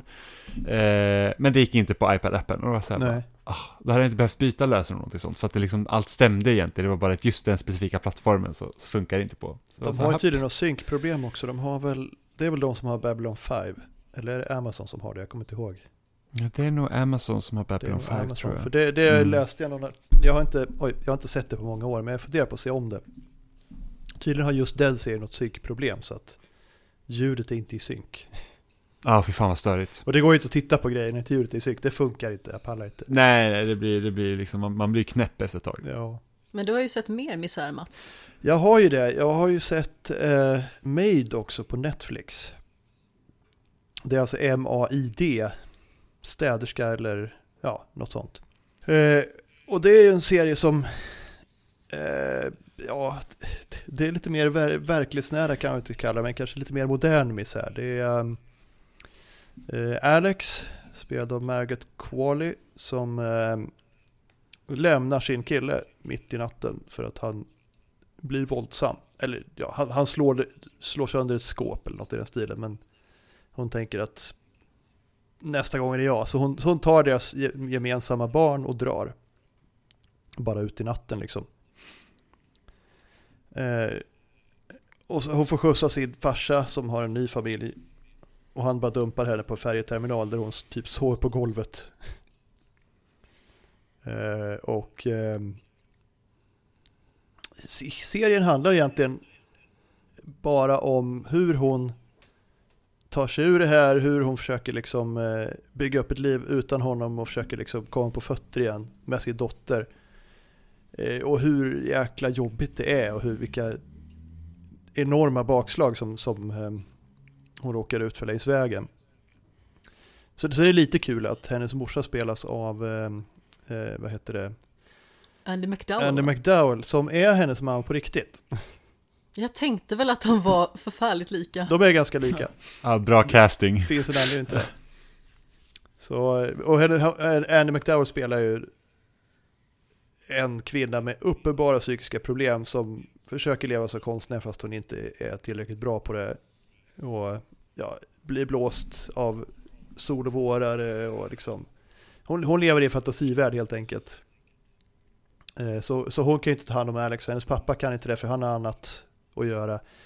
Och det, det är på det hela taget inga män i den här serien som är något att ha. Kan man säga. Och det, det är för att det är så Alex upplever det. Och det, den riktiga personen upplevde det. För det här är baserat på en bok. En självbiografisk bok. Som eh, handlar om just hur hon liksom sticker, hem, sticker från sin kille. Försöker komma på fötter och till slut liksom lyckas landa i någon slags nytt liv efter många problem och förvecklingar. Det är det det handlar om. Hon får jobb som städerska såklart, därför heter den ju Maid. Eh, och träffar lite folk genom det som faktiskt är lite schyssta mot henne. Och det är en serie som är så pass verklighetsnära och så mörk på något sätt att det, det är lite som en råsop i magen. Samtidigt som det ändå finns hopp här och liksom man, man, man verkligen bryr sig om Alex och hennes dotter eh, och vill att det ska gå bra för henne. Så, ja, jag, jag var helt frälst. Jag började titta på den här för att jag tyckte att eh, premissen var intressant och jag, jag plöjde hela på ett par dagar. Det är bara åtta avsnitt tror jag, så det, det går ganska fort. Men jag tycker att det här är fantastiskt bra skrivet. Bra skådisar. Ja, jag kan inte, egentligen inte hitta något dåligt med Maid. Förutom att om man har blivit utsatt för våld i hemmet eller varit gravt deprimerad så kanske lite triggervarning på den. Ja, men precis, och det här är ju en serie som har fladdrat förbi i Netflix-flödet ja. väldigt många gånger och som man har varit sugen på att klicka sig in på. Men det har liksom inte riktigt blivit av av någon anledning och det hela tiden kommit någon annan serie i vägen eller att vi har sett någon annan film och sådär. Men eh, den ligger i Skämshögen, absolut. Ja, den låg i min också, men jag, jag, fick, jag gjorde slag i saken när jag var sjuk ett par dagar. Ett perfekt tillfälle ja. att gå in i en feberdimma och... Ja, precis. Nej, och bara sen är det ju... någon annans misär istället för ens egen. Ja, det, den är så pass grundad i verkligheten så det känns ju som att alla kommer känna igen sig på något sätt. Jag känner väl tyvärr igen mig i vissa saker som männen i hennes liv gör snarare än i Alex situation. Men, men ja, det, det... man ska ha ett hjärta av sten om man inte liksom berörs av den här serien, tror jag. Är den, är den amerikansk? Ja, den är amerikansk. Ja, okej. Okay. Den låter liksom... Alltså med tanke på hur liksom tung den låter nästan så, så känns det som att den borde typ vara nästan brittisk.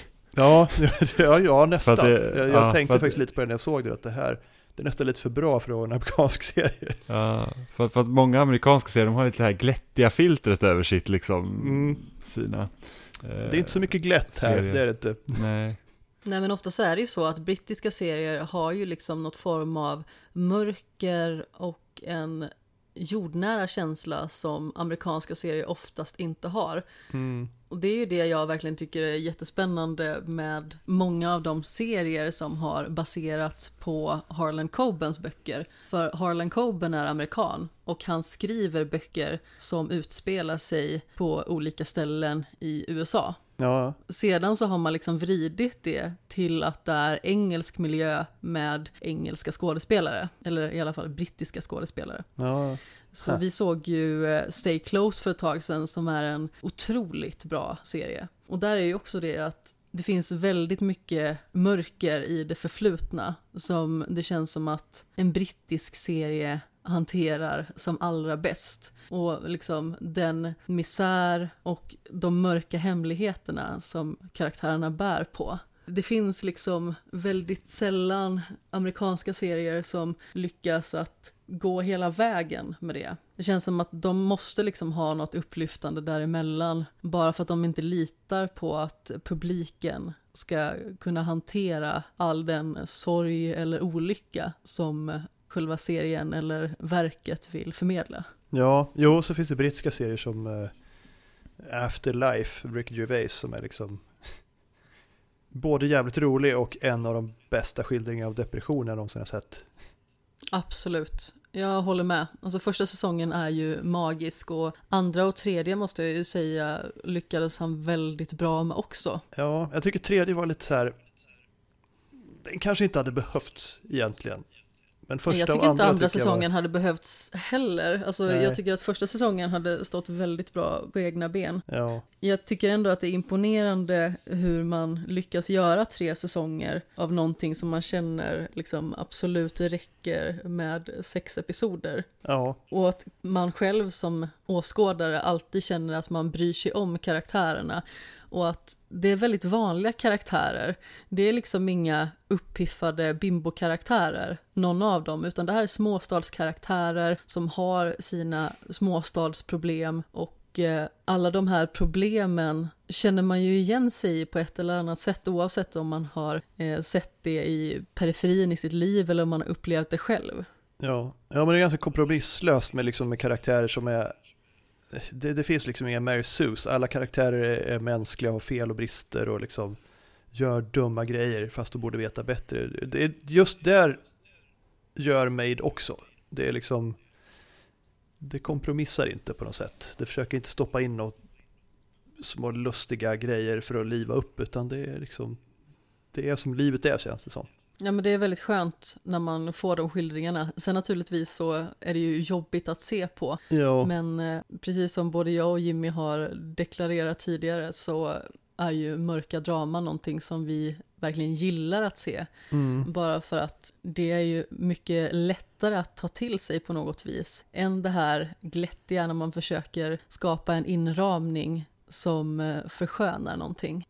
Ja, och, och, och liksom man skapar karaktärer som är levande och som beter sig som riktiga människor gör, då följer liksom resten ganska naturligt. Ja men precis, vi var ju inne på Afterlife och nosade där lite grann, och det är ju det jag gillar också, att det är ju verkliga karaktärer. Ja. Alla karaktärer ser ut som människor gör mest, de beter sig som människor gör mest. Och i många andra serier, alltså det kan ju även hända naturligtvis i brittiska serier också, men är ju mer påtagligt i amerikanska serier. Där finns det ju liksom någon form av snofsighet som genomsyrar många serier, att även när det är misär och elände så måste alla karaktärer ändå se väldigt snygga ut. Ja, man kan vara lite så här Hollywoodfull, det betyder att man är rufsig i håret och kanske har glasögon liksom. Men det är fortfarande en fotomodell där under. Ja, nej, men jag gillar liksom när man vågar så att säga ta ut svängarna.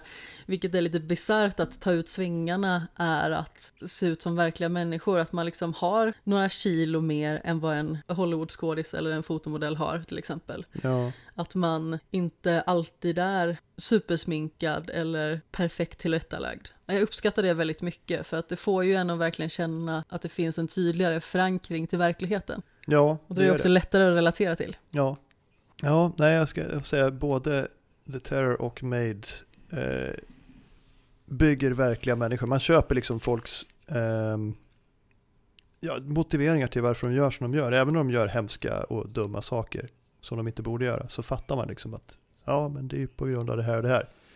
Även om den här människan är en idiot, så är den människan en idiot för att det här och det här. Det är ju en väldigt viktig beståndsdel tycker jag, att man någonstans kan förstå ett agerande även att man aldrig skulle kunna göra det själv. Ja. Nej, men varje, varje karaktär måste ju vara hjälten i sin historia. Det finns ju inga människor som är onda bara för att vara onda liksom. Jag tänkte att vi skulle fortsätta att prata om eh, mer misär. Det låter ju trevligt. Mer misär, ja, varför inte? Det blir misärtema. Vi har ju pratat om till exempel A Quiet Place, som ju på många sätt är en dystopi och åtminstone har ett eh, apokalyptiskt tema. Mm. Och avsnittets lista, där ställer jag frågan till er: vilka är era topp tre favoritdystopier? Och favoritdystopi låter ju nästan som en oxymoron, det låter ju som någonting som säger emot sig själv egentligen. Favoritskildring av en dystopi kanske? Det låter nästan bättre. Eh, ja, alltså jag har ju en bubblalista som är lång som min underarm här, men eh, jag lyckats välja ut tre, tror jag. Jag kommer förmodligen långare, men om du frågar mig imorgon så har jag förmodligen en annan lista. Men vi kan väl börja med Blade Runner. Och då får jag nästan räkna in, vad ska man säga, både första och andra filmen, för att de är ju mer eller mindre en del av en helhet, men Men just att det är så otroligt snygg skildring av en framtid som tar allt det sämsta i vår värld idag och bara drar till sin spets. Det, det är en fantastisk bild av en värld som jag absolut inte skulle leva i. Alltså första Blade Runner var en film som jag såg väldigt sent. Ja, jag såg Director's Cut först. Det var, och den kom ju ett antal år efter filmen.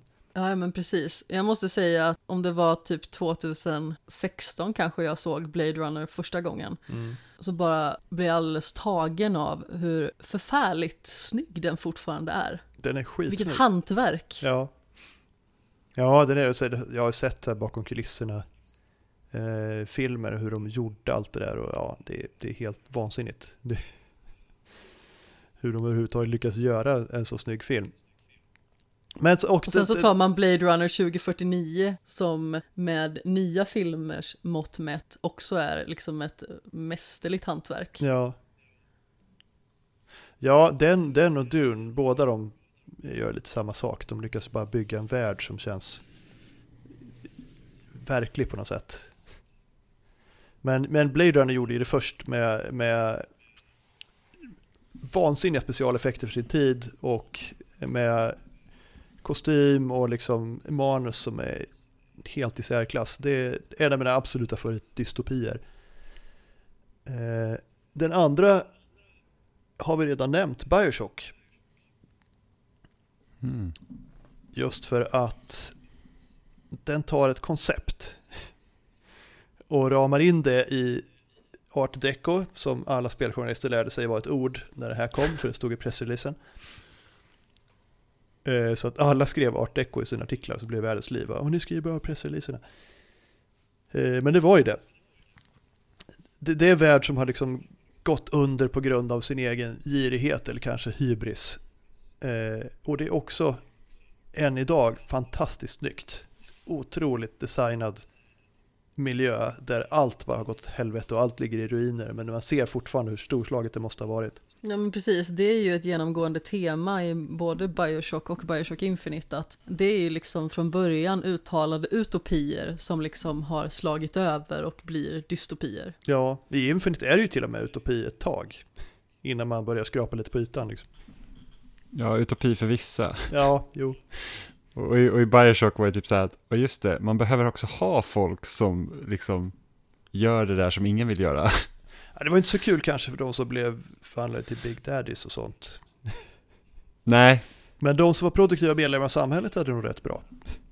Eller rättare sagt, de som var intellektuellt produktiva medlemmar. Ja, ja. Precis. De som tömde toaletterna var inte lika roligt för mig. Eh, men nej, men den, den är ju oslagbar. Alltså det, det är ju en milstolpe i spelvärlden bara på grund av sin design. Och twisten såklart. Även om den inte verkar så avancerad idag, så när den kom så var den ju helt fantastisk. Man backsnöj liksom och insåg att ja, jag har gjort allt som han sa. Ehm, så det är en. Och den tredje är faktiskt en bokserie ehm, som kallas för Mad Adam-trilogin av Margaret Atwood. Det är tre böcker, Oryx and Crake, The Year of the Flood och slutligen Mad Adam. Eh, och det handlar om en man som eh, ja, befinner sig mitt i apokalypsen kan man säga, eller efter apokalypsen. Världen har gått under, mänskligheten är liksom i spillror utströdd bland ruinerna och eh, han försöker på något sätt överleva och så småningom får lite klarhet i vad som egentligen hände och varför och liksom, det går att göra något åt det. Och det, det är så här, det är tre böcker som är skrivna av ja, Margaret Atwood är ju fantastisk på att skriva till att börja med, men det är liksom de är skrivna också författaren av The Handmaid's Tale, va? Ja, precis. Och med många andra bra böcker. Men, men det är liksom det är karaktär, huvudkaraktären och även de andra karaktärer man möter är så pass bra realiserade så det är liksom det, det, man lever eller man, man känner med dem och man lever sig in i den här världen som ja, visserligen har gått under men som kanske ändå känns rätt okej att leva i liksom. Huvudpersonen eh, fan jag glömt vad han heter. Ja, det kanske kommer tillbaka. Han bor i ett träd ett tag och träffar intelligenta grisar, för givetvis har ju mänskligheten då innan den gick under Eh, genmanipulerat grisar till att bli intelligenta och bli kompis med dem. Det är, jag, jag, ska inte säga, jag ska inte säga mer om det, jag tar upp för mycket tid, men det var en nyskapande dystopi känns det som. Det var mina tre. Ska vi gå över till dig, Jimmy? Ja, det kan vi göra. eh, också inte helt lätt liksom. Nej, tre är svårt. Jag kan ja, visa min lista sen. Och sen känner jag väl också liksom att det är så här typ att mycket av det man, alltså speciellt typ spel och sånt, så ofta är det ju liksom dystopier som egentligen skildras. Ja, men precis. Och sen så kan det ju vara så att det, det är väldigt lätt att dra sig till det postapokalyptiska mm. som jag själv har gjort till exempel. Och det är lätt att se förbi de här smygdystopierna som mm. man liksom kanske inte riktigt tänker på i första hand när man hör ordet. Ja, men precis. Eh, men eh, första grejen jag väljer, det är Half-Life två. Ah. Eh, och speciellt liksom den här inramningen egentligen med City sjutton. Ja. Eh, liksom att jag fortfarande liksom man tar upp Half-Life två och liksom bara går in i City sjutton. Det, det är liksom inget ställe man vill leva på, men det känns liksom direkt som att man är där. Det är Sovjetunionen styrt av aliens liksom. Ja, men verkligen. Så här, fortfarande inte, det är svårt att inte liksom ta upp den här jävla läskburken i början och slänga den på vakten bara för att man kan. Ja. Eh, men liksom bara, jag tror bara liksom det känslan i, i liksom när man, man kliver in i den staden. Liksom, man, man verkligen typ känner sig, alltså man känner sig förtryckt. Liksom när man börjar spela.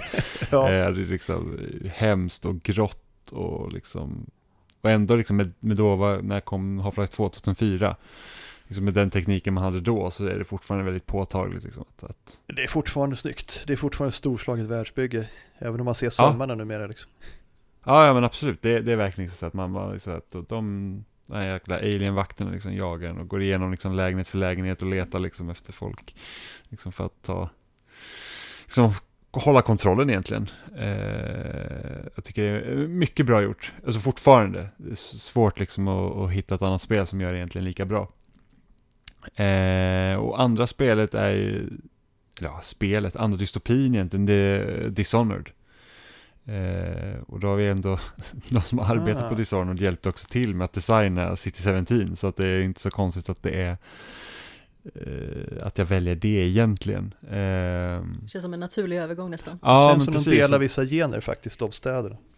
Ja, och då, är, då har man ju liksom också här liksom, vad ska man säga, rika överklassen som egentligen livnär sig på, på underklassen. Eh, liksom de blir bara sjukare och sjukare liksom, och pesten bara härjar med massa råttor och mm. bara för att de utarmar liksom hela samhället med liksom valoljan liksom, som, som egentligen styr då, som är den viktigaste resursen. Det finns eh, ett, eh, en serie på Netflix, va? Arcane. Ja. Som baserar sig på ett helt annat spel, men det är typ samma värld. Ja, men de, de delar faktiskt eh, delar faktiskt väldigt mycket D N A egentligen. Ja, det känns så. Eh, och Arcane, har du sett Arcane? Eh, halva typ, men väldigt bra serie. Ja. Jag kommer fortsätta, jag, det kommer annat emellan. Ja, jag var helt hooked av Arcane, jag tyckte verkligen den var jättebra. Då har jag liksom inte haft något intresse av League of Legends innan det. Men jag hörde Nej, jag, jag, jag, jag blir uttråkad av League of Legends, men just den här serien var skitbra. Ja, men jätte, jättebra. Jag är väldigt imponerad hur de liksom tog någonting som är så kanske svårgreppbart för många som League of Legends och skapar en värld i en tv-serie som är raka motsatsen. Mm. Varje karaktär är lätt att få grepp om och det är liksom lätt att se kopplingarna mellan alla karaktärer och deras berättelser. Ja, mm. Ja, men verkligen. Eh...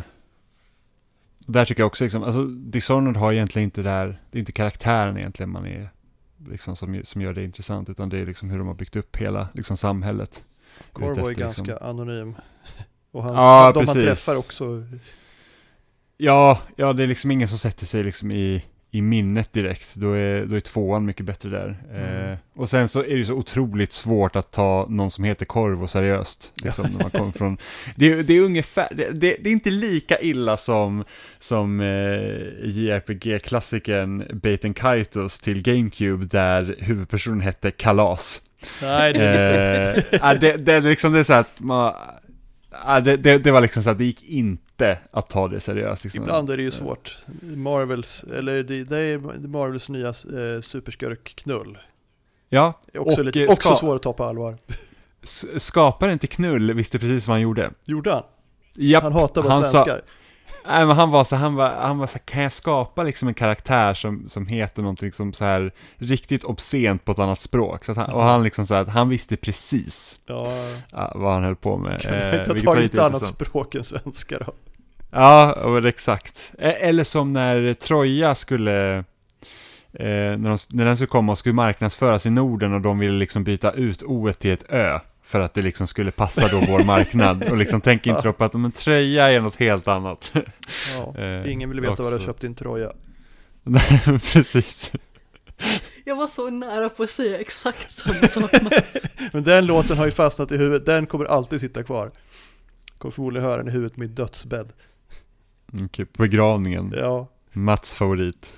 Jag vet inte om det är min favorit, men den är extremt bra på fasta i huvudet. Ja. Eh, och sista, då är det faktiskt The Walking Dead. Och inte tv-serien eller spelet, utan serietidningen. Ah, ja. eh, är den klar nu? Jag läste de första ja. hundratio numren eller något. Jo, men den är, den är klar eh, faktiskt. Ja. Så att, eh, det var, den, den fick ett bra avslut. Jaha, kanske nej, kanske på... måste, det är kanske dags att läsa klart den nu. Jag, jag är säkert hundra nummer efter, jag vet inte vad de gjorde. Fan, hur många blev det? hundra... Kan det vara hundraåttio någonting kanske? Ja, okay. Nej, för jag var upp, en bit över hundra var jag när jag tappade lusten liksom. Ja, ja nej, men den, mot slutet så blir det så att den går egentligen igenom samma sak om och om igen. Ja. Eh, liksom bara går runt och runt och runt. Men det, det jag gillar med serietidning det är att, det är att den, den fokuserade så himla mycket mer på karaktärerna. Ja. Än liksom tv-serien då som blev så här att, äh, men hur ska vi få in veckans zombie? Jag gillade tv-serien. Jag, jag såg tre avsnitt, sen orkar jag inte. Jag älskade första avsnittet och ja, sen blev jo, det bara stadigt sen, sämre. Sen blev det en vanlig zombie-serie liksom. De glömde bort det där att det var karaktärerna som var viktiga. Ja, och sen typ hela säsong två liksom var ju bara ett så här segt jäkla... De var på den där jävla gården och det, liksom bara, det, det hände liksom ingenting. Det, liksom, de kom ingenstans och... Och liksom det, det kändes liksom bara så att ah, men fan, vi måste få in en zombie den här veckan. Så att då, då ja. slänger man in en zombie i en brunn liksom, och så är det typ livsfarligt. Och sen så typ, alltså ändå fast du säger att den här zombien då är liksom i den här brunnen flera liksom meter ner under marken, så lyckas den ändå bli livsfarlig för dem där uppe liksom. Och det var bara så att nej men alltså det, det är inte, där är inte intressant. Utan men det, det var liksom, inte zombierna hem... som var grejen. Det, det, det, det fattar ju eh, serieska... Var det Brian K. Vaughan? Det var det va? Nej. Eller, nej, jag tänker på... Det är, det är Robert Kirkman som Robert Kirkman är såklart, jag blandar ihop dem hela tiden. Eh, Men han har ju haft, jag hörde lyssna på en intervju med honom om det här, han sa ju det att han har ju en väldigt detaljerad plan för varje serie han skapar. Och så, ja. sen brukar han gå tillbaka med något års, jämna, med, något års mellanrum och kolla på den här planen och inse att han in, inte ens har varit i närheten av att följa den. Ja, det, blir, det blir lätt så, ja. eh, antar jag. Jag läste ju hela... Jag läste ju Invincible. Ja, det läste också jag också. Jo, jag läste fan hela den. Ja. Mm. Den var bra, den men jag har inte ju... kollat på tv-serien. Jag, jag ville ju läsa serietidningen innan jag såg tv-serien, så att jag ja. hade liksom ingen aning om att den existerade förrän tv-serien kom. Och jag sa att ah, men den finns som serietidning, då vill jag läsa den först. Ja. Eh, och den, den är ju väldigt speciell. Den är ju den är lite svårare att följa än The Walking Dead. The Walking Dead är ju verkligen så här att, alltså, du följer verkligen händelserna liksom, som de kommer. Eh, men alltså Invincible, då är det så bara, oj, här händer den här skitstora grejen som ändrar allt, men det liksom läggs ingen tid på det. Eller bygger upp den, så utan det är bara så här, puff, oj, det här hände. Typ. Ja, halva och världen så, så bygger det ju vidare på någon form av ex- existerande mytologi, fast den har ju mer eller mindre byggts upp i typ två eller tre olika indie-serietidningar och i hans huvud då, som ingen annan vet om. Liksom. Ja, man, man, får bara, man, får bara liksom, man får bara vara med på svängarna. Man, man bara, bara oj, nu händer det här. Det är som det är. Nu, nu är världsläget så här. Ja. Det får man bara köpa och sen så får man se vidare. Men, det, men den var också väldigt, eh, väldigt bra. Lite annorlunda superhjälteserie. Ja. Men den leder ju lite också av att den malde om samma saker om och om igen. Ja. Hur många gånger kan han slåss men... med sin farsa liksom? Ja, men precis. Och sen så typ så här att åh, nu är du den här liksom, du är egentligen en utomjording och vad betyder det? Och så ska ja. han tvivla på sig själv och vad, vad, vad säger det om honom? Och så. Ja. Men det samtidigt, lite... de gjorde ju grejen som, som Superman-serien inte riktigt lyckas med. Och liksom, ja, hur är det egentligen att vara en utomjording på jorden? Ja, men precis. Eh, och sen liksom sätter superhjältar lite i annan dag, liksom att alla är liksom inte... Alltså bara för att du har superkrafter betyder inte det att du egentligen är god eller vill göra gott eller att du inte gör misstag. Eh, som liksom egentligen har varit ganska poppis nu på senare, typ med så här The Boys. Till Fast exempel. The Boys, tv-serien då, för serien var bra men inte så bra. Men tv-serien, den, den överträffar ju bara allt annat. Den, ja, den gjorde bara... ju superhjältedekonstruktion så jävla bra att det blir ja. nog svårt att toppa det nu. Ja, vi har bara sett första säsongen, men den är ju liksom ja, se allt. kanon. Se det igen, ja. det är skitbra. Ja, det, det, det, det är planen att vi ska se. Men ja. Men det kommer ju en säsong det... till snart. Mm, precis. Måste vi kolla kapp. Så att vi också är up to snuff. Ja. Mm, det ska vi absolut göra. Jag tror att säsong två börjar med att köra en motorbåt genom en val. Ja. Eller något i den stilen. Trevligt. Det är inte en spoiler, det är bara detalj i ett avsnitt. Ja, ja precis. Ja, det, nej, men den är ju... De, de, den är, den är, de börjar, börjar högt och sen höjer de nivån. Liksom. Ja, ja, men verkligen. Det känns som att ni hade mycket mer intressanta listor än vad jag hade. Jaså? Ja, men det känns som att mina tre är ganska så ospännande i relation till det som ni har valt och kanske lite förutsägbara också. Och min första är The ju... Last of Us. Oj, nej men den är väl inte... Det är ju skitbra dystopi. En av de bästa efter katastrofmördarna ju. Ja, men jag uppskattar verkligen att de tar zombieapokalypsen och sen så gör de någonting lite mer annorlunda med den än att det bara är slafsande äckel som går runt och försöker äta ens hjärna. Ja, det är... Utan de har liksom tänkt efter lite med clickers till exempel. Ja. Och just clickers är ju en väldigt obehaglig fiende och den har ju väldigt mycket likheter med själva fienden i A Quiet Place. Liksom det här att mm. om du gör ljud, då kommer du att bli upptäckt och då ligger du brun till, såvida du liksom inte har möjlighet att försvara dig. Sen så verkar det vara betydligt lättare att försvara sig mot clickers än de här stora alien-monstren i A Quiet Place. Om man inte råkar de förstärka den här apparaten. Ja, men exakt. De är väldigt är känsliga för rundgång, jag vet inte.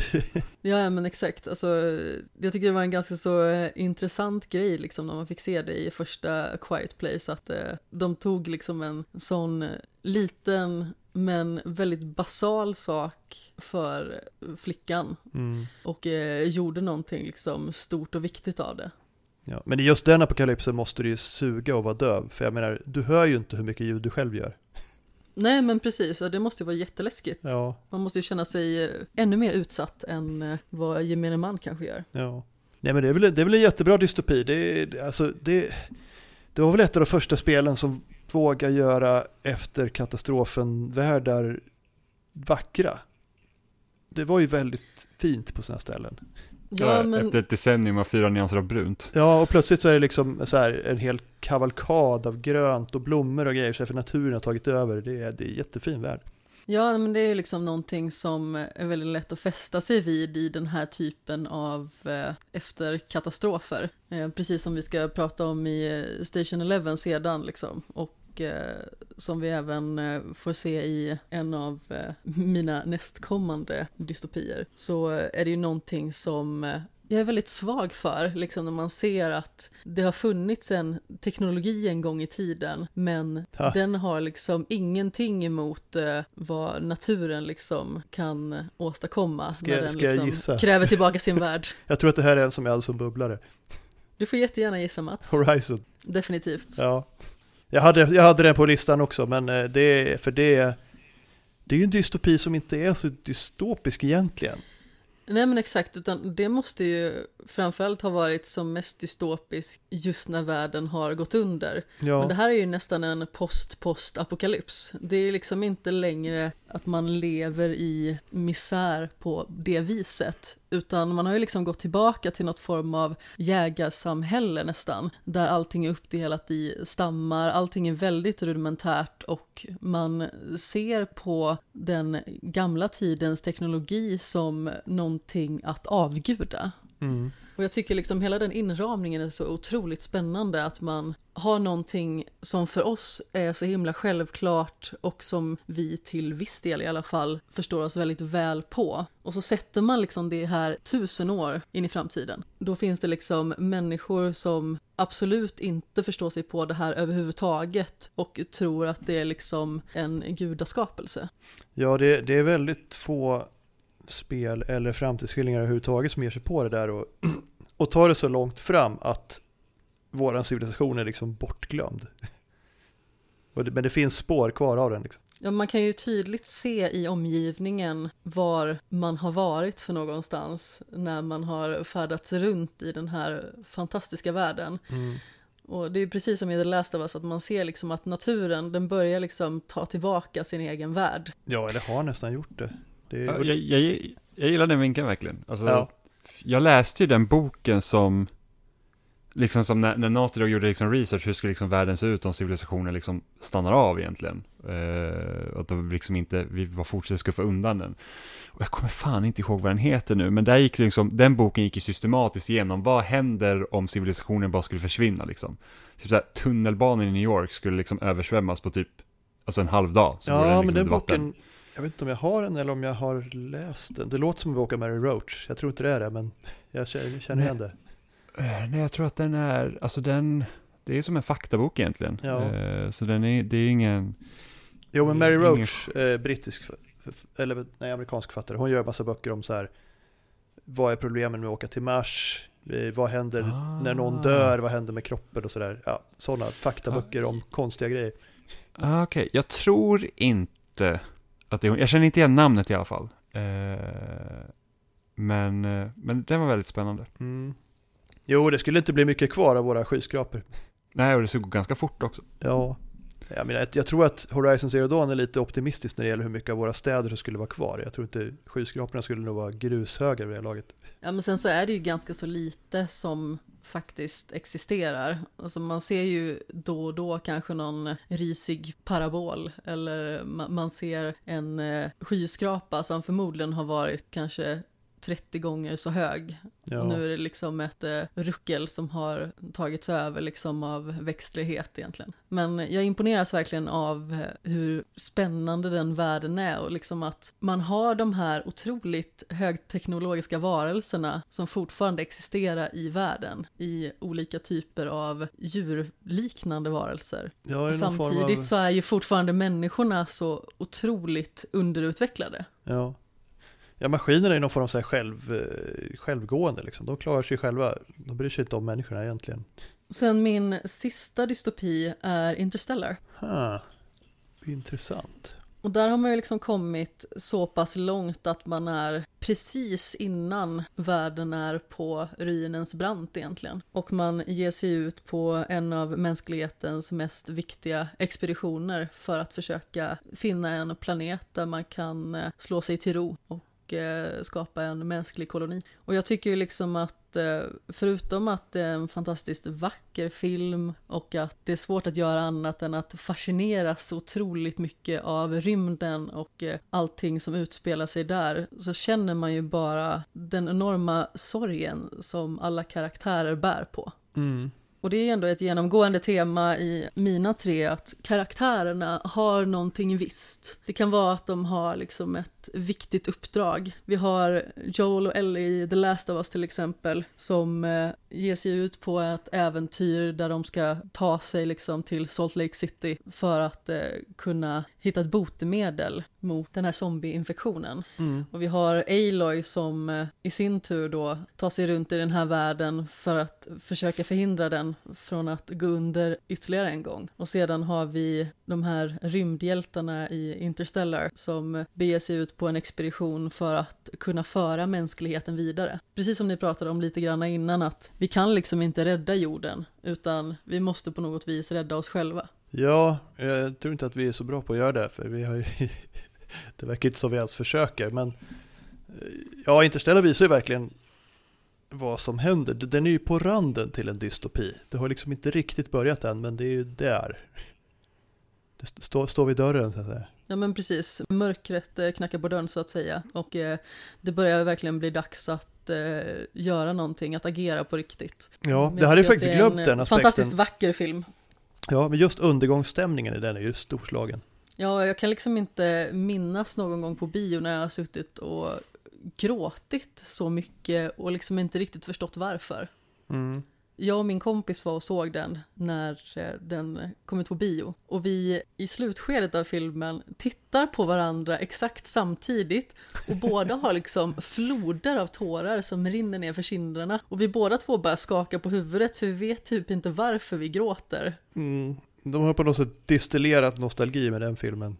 Ja, men verkligen. Sen är det väldigt roligt det här som vi pratar om liksom, eh, hur människan liksom inte har lyckats så himla väl med att eh, ta sig ut i rymden och finna möjlighet till att bosätta sig någon annanstans eller kanske fått kontakt med någon annan civilisation i universum. Det var ju väldigt roligt för att jag var ju på en föreställning med Jesper Röndahl. Jaha. Och det är ju en otroligt rolig komiker liksom, ja. Som dessutom är väldigt nördig och eh, sätter oftast den nördiga spinnen på sina skämt. Han är ju det, vi har funderat på att försöka få med han i podden men det har inte blivit av av någon anledning. Ja, det hade varit fantastiskt. Ja. Jag hade satt mig och lyssnat på den sekunden på den kom ut. Har du sett Dips för övrigt? Ja. Ja, det Jag har sett om det. Jag ser inte om serier, men den såg jag om. Det var så jävla roligt. Ja, men alltså, han är ju väldigt rolig och eh, han har en sån fantastisk komisk timing. Ja, och hans fru för övrigt är ju fantastiskt rolig också. Absolut. Men du pratar om honom. En av de grejerna som jag verkligen minns absolut mest av den föreställningen som jag var på, det var den första jag såg med honom. Det var att han berättade om att det var ett eh, forskarinstitut i Australien som eh, hade upptäckt att de hade börjat få signaler och de uppfattade det som att det var utomjordiska signaler. Mm. Så de fick ju helt enkelt möjlighet att studera det här väldigt lång tid. Jag tror att det var upp mot tio års tid som de sagt och undersökte den här signalen och liksom var helt övertygade om att de började få närkontakt liksom med någon yttre civilisation. Och då visade det sig till slut att anledningen till att den här signalen uppstod var att vid samma tid varje dag så var det någon som använde mikrovågsugn. Ja. Och det var den signalen ja. Som de snappade upp. Det var de forskningspengarna i tio år.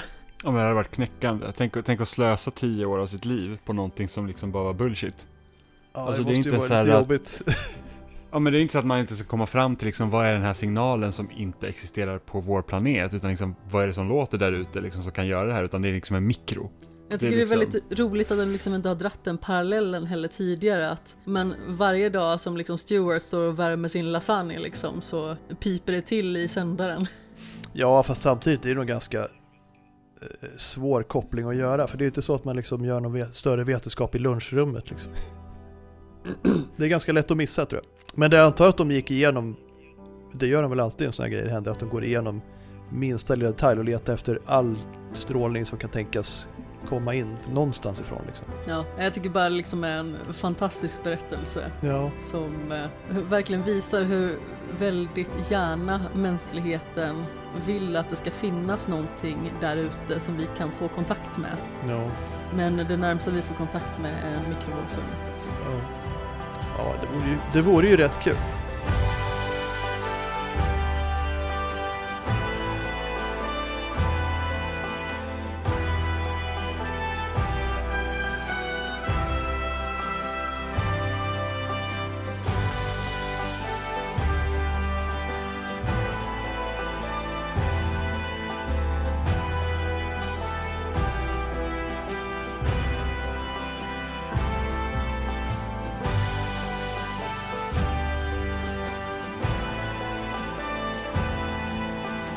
Jag tänker att vi ska fortsätta på det dystopiska temat och gå in på dagens huvudämne. Och i vanlig ordning så är det ju spoilerande som gäller. Om man inte har sett Station elva och absolut inte vill höra någonting som kan avslöja handlingen, gå och se Station elva först, den finns på H B O. Och kom tillbaka och lyssna på det här segmentet sedan. Mats, mm. du hade ju läst boken ja. Station elva. Jag hade gjort det, men jag kom inte ihåg något av den. Jag, jag köpte den när den kom. Jag, jag gjorde så här, min vana trogen inför en semester, att jag, jag köpte typ sex sju böcker. Eh, några som jag visste vad det var och sen kanske ett par, tre stycken som jag köpte för att det var bra titel eller snyggt omslag eller båda. Och den här var båda. Det var snyggt omslag, det är lite tält på ett fält. Och Station elva, det är liksom det kittlar fantasin, det kan vara vad som helst. Det låter väldigt slagfärdigt. Ja. Alltså när jag hörde Station elva först liksom att det skulle vara en så här att det skulle utspela sig efter typ halva eller liksom större delen av mänskligheten dött ut, så tänkte jag så här, ja, är det någon typ för Fallout liknande grej att de liksom bor då i en så här jäkla liksom bunker eller något sånt som heter Station elva. Jag tänkte också det, att det skulle vara någon så här forskningsstation i Antarktis eller någonting. Mm. Men så så är det ju inte riktigt.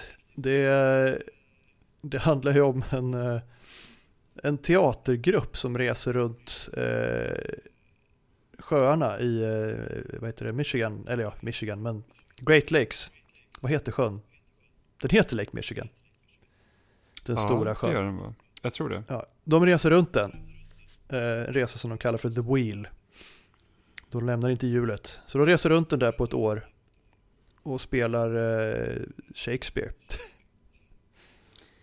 Det, det, det är det de gör. Och sen, sen handlar det ju om en massa annat också runt om. Men det, det är ju själva kärnan. Precis. Går vi till den absoluta början där man får bekanta sig med karaktärerna från första början, så är det en man som är på en teaterföreställning och en skådespelare får en hjärtattack och avlider på scen. Mm. Den här föreställningen avbryts och utanför i vinterkylan möter den här mannen en ung flicka. Flickan får inte kontakt med några närstående och mannen erbjuder sig därför att hjälpa henne hem. Och under den resan så förändras deras liv för alltid, då en världsomspännande pandemi skövlar offer, och från och med nu har de i mångt och mycket bara varandra. Förutom Frank då, som Jivan, som en av huvudkaraktärerna heter, tar sig till och eh, tar med sig den unga flickan Kirsten mm. för att eh, bosätta sig och eh, söka skydd och undvika att bli infekterade av detta superdödliga virus. Ja, det, det är faktiskt fascinerande. Alltså, allt det här skildras ju bit för bit. Det, fi- det finns ju liksom Det finns ju två olika, eller jag ska säga två eller tre olika tidslinjer, och de blandas ju. Vissa avsnitt så är det bara en grej med en grupp karaktärer eh, hela avsnittet, och sen är det någonting i slutet. Vissa avsnitt så hoppar det mellan nutid och dåtid nästan oavbrutet, så att liksom dialog från en scen i dåtiden glider över till en scen i nutiden. Det är Det är väldigt snyggt gjort. De, de, man fattar exakt när man hoppar i tiden, man fattar vilken berättelse som är vilken. Det är mycket bättre gjort än till exempel första sagan av The Witcher. Ja, men det var ju bara otroligt förvirrande. Det ja. var väldigt svårt att veta när någonting utspelade sig där. Plötsligt kommer någon in i rummet som man såg dö i avsnittet innan och bara, vad väntar du? Är det tidshopp i den här serien? Okej. Okay. Station elva gör det här skitsnyggt. Och väldigt... Jag säger kondenserat. Det, det, det är inte mycket fluff i den här serien. Det, allting, allting för historien framåt, allting känns relevant liksom. Samtidigt de vandrar som... ju mellan precis innan utbrottet, mm. under utbrottet och tjugo år senare i mångt och mycket. Ja. Den mesta delen av tiden. Och sedan får man ju se lite längre tillbakablickar. Ja, lite grann. Men det är de liksom ju de här, delarna som är mest centrala. Ja, de använder uttrycket first hundred. Första hundra dagarna, vad folk gjorde då liksom. För det är pandemin som drabbar, folk, drabbar världen. Döda i nittionio procent av alla människor. Så det är som ja, snabbt, snabbt också verkar det vara. Snabbt också, ja. Inte lika snabbt ja. som, i, som i Why the Last Man. Men, men typ över ett par dagar så dör nittionio procent av alla människor. Och det verkar inte vara så hur många som är immuna heller. Man får se en som är immun, tror jag. Ja. Övriga råkar ju bara ha tur och inte bli smittade. Ja, men precis. Jo, men det följer, mm. ja, precis, det följer Kirsten är väl mer eller mindre den röda tråden. Eller rättare sagt, Kirstens koppling till en huvudperson, en annan huvudperson, om vi ska spoila, som man tror är en bad guy i början. Men som kanske inte riktigt är det ändå. Deras koppling är ju ett seriealbum. Det, det är väldigt komplicerat. Det kommer att låta väldigt komplicerat när man beskriver det här, men när man ser det i serien så är det glasklart hur det hänger ihop. Ja, men man känner sig hela tiden väldigt smart. Alltså det är ju ja. någonting som jag tycker är skönt när man tar del av populärkultur, att det verket som man tar del av får en att inte känna sig korkad. Ja. Eh, och så är det även här, för att det vävs samman så otroligt snyggt och eh, hela uppbyggnaden är så stilfull, så att progressionen har sån naturlighet hela tiden. Man får den information man behöver precis innan man behöver den. Så att man får känna sig smart för att man visste det liksom. Man får informationen vid rätt tillfälle så att man kan dra de här kopplingarna själv. Ja. Och då känner man liksom att jag är den här serien på spåren nu. Ja, fast jag i själva verket så leder den dig i handen utan att du märker det. Det är skitsnyggt gjort. Exakt. Och det är ju helt enkelt så här att en viktig karaktär som man får stifta bekantskap med, som dessutom inte överlever den här pandemin. Hon är ju skaparen av det här seriealbumet. Hon är en konstnär som i mångt och mycket bara gör det här för sig själv. Mm. Hon älskar att skapa, och det är någonting som hon finner väldigt tillfredsställande och som ger henne sinnesro helt enkelt. Miranda heter den här kvinnan, och hon har en relation till till Arthur, som jag nämnde i början, som är skådespelaren som avlider av en hjärtattack mm. på scen. Jag gillar att han heter Leander i efternamn också. Det måste ju vara en vigg till Sara Leander. Hon ger honom slutligen det här seriealbumet. Han ger det vidare till sin son. Men Kirsten, som dessutom är en del av den här teatergruppen inledningsvis, hon får också ett album. Det har bara tryckts några fåtal. Hon, hon ger det till Arthur som ger det till henne för att han bryr sig egentligen inte om det. Han, bryr, han vill ju ha tillbaka henne. Ja, ja men precis. Men jag har för mig att han skickar väl ett exemplar till sonen hon, som hon ger, hon, han, bor med sin mamma. Han ger, hon ger Arthur en och så skickar hon en till, till, deras, eller till, till Arthurs son. Eh, Tyler. Och Tyler är en väldigt intressant karaktär på det viset att när man först får stifta bekantskap med honom så vet man inte att det är Arthur Leanders son. Nej. Utan man får helt enkelt stifta bekantskap med honom som profeten. Han har läst den här serietidningen och använder den som en profetia för att vägleda människor. Och när Kirsten hör det här, de här orden som hon har läst så himla många gånger, för att den här boken eller serietidningen blir så central för henne, det är en trygghet för henne, någonting hon alltid återkommer till. Mm. När någonting, det är det enda hon har att läsa också. När någonting känns obehagligt, ja. Då kommer hon alltid tillbaka till den. Ja. När hon känner sig hotad, då kommer hon tillbaka till serietidningen. Så hon kan ju varenda ord utan och innan. Så när hon hör honom yttra de här orden, då blir hon ju livrädd. Ja. För hon vet ju vad det är för någonting som han åsyftar. Och i och med att han använder det som en profetia så anser ju hon naturligtvis att han är ute på väldigt hal is med det här. Hon tror ju att han försöker... att han är ute efter henne på något sätt. För så vitt hon vet finns det bara en kopia av den här serien. Det finns ju i själva verket fem. Men, men så vitt hon vet finns det bara en. Och den har ju hon gömt för några år sedan. Så, ja, men precis. Så hon tror att han är ute efter henne på något sätt. Hon försöker döda henne. Hon, hon är ju extremt fascinerad av knivar. Hon har ju minst fem knivar på sig hela tiden. Till... Ja, men som sagt. Hon har ju verkligen lärt sig att överleva i den här postapokalypsen eller vad man ska säga, ja. Eller postpandemin. Ja, men hon har ju gjort det, man, det hon var tvungen att göra för att överleva, och det, det betyder ju att hon har ju dödat en jävla massa människor, vilket de inte gör någon stor grej av. Det, det bara är så. Det var det hon var tvungen att göra för att överleva liksom. Ja, och det är ju det väldigt många måste göra för att överleva. Ja. Så det känns ju väldigt naturligt att människor helt enkelt är rustade för att vara misstänksamma mot människor som de inte känner till eller som kanske skulle kunna utgöra något form av hot. Ja, och ändå är det så intressant att de tar den vinkeln de tar, att det är liksom ingen så här, det är ingen grupp av typ liksom legosoldater som liksom har hårda massa vapen, utan det är liksom en teatergrupp, ja. Som reser runt den här liksom lilla sjön, så att det, redan den vinkeln tycker jag är så himla fascinerande, att det är liksom, det är vanliga människor egentligen det handlar om, det är liksom inga, de har inga speciella liksom färdigheter egentligen, utan de De, de, de, de har liksom sin, sin kultur egentligen. Ja, men precis, som liksom de har, har enats i sin kärlek till konsten, ja, och att föra den vidare. Mm. Ja, och det är liksom det de gör då. Men man tänker sig liksom, om det blev om nu världen gick under, om nittionio procent av alla människor dog, då skulle det vara rätt trevligt att åka runt med en sån här liten grupp. De verkar ha så, ja. De verkar ha så skönt liv på något sätt. Även, visst, världen har gått under, men vi fortsätter spela Shakespeare liksom.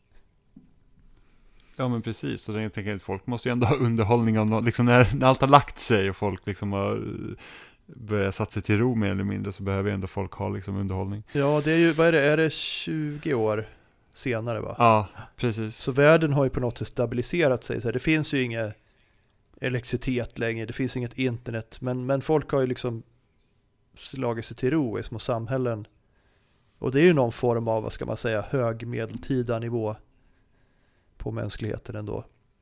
Ja.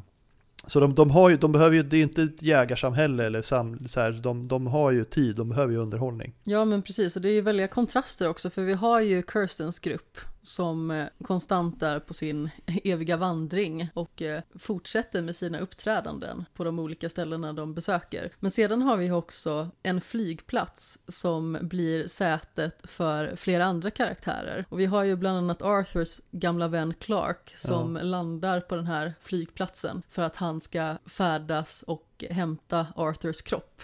Men de blir strandsatta på den här flygplatsen, och när det kommer in ett flygplan med väldigt många människor som är smittade så blir det stoppat och de tillåts inte att passera in. Så alla ingångar till flygplatsen spärras av och det skapar de liksom ett samhälle av som får frodas och byggas upp på nytt, där de har liksom skolverksamhet, där alla liksom har sina sysslor och sitt syfte egentligen.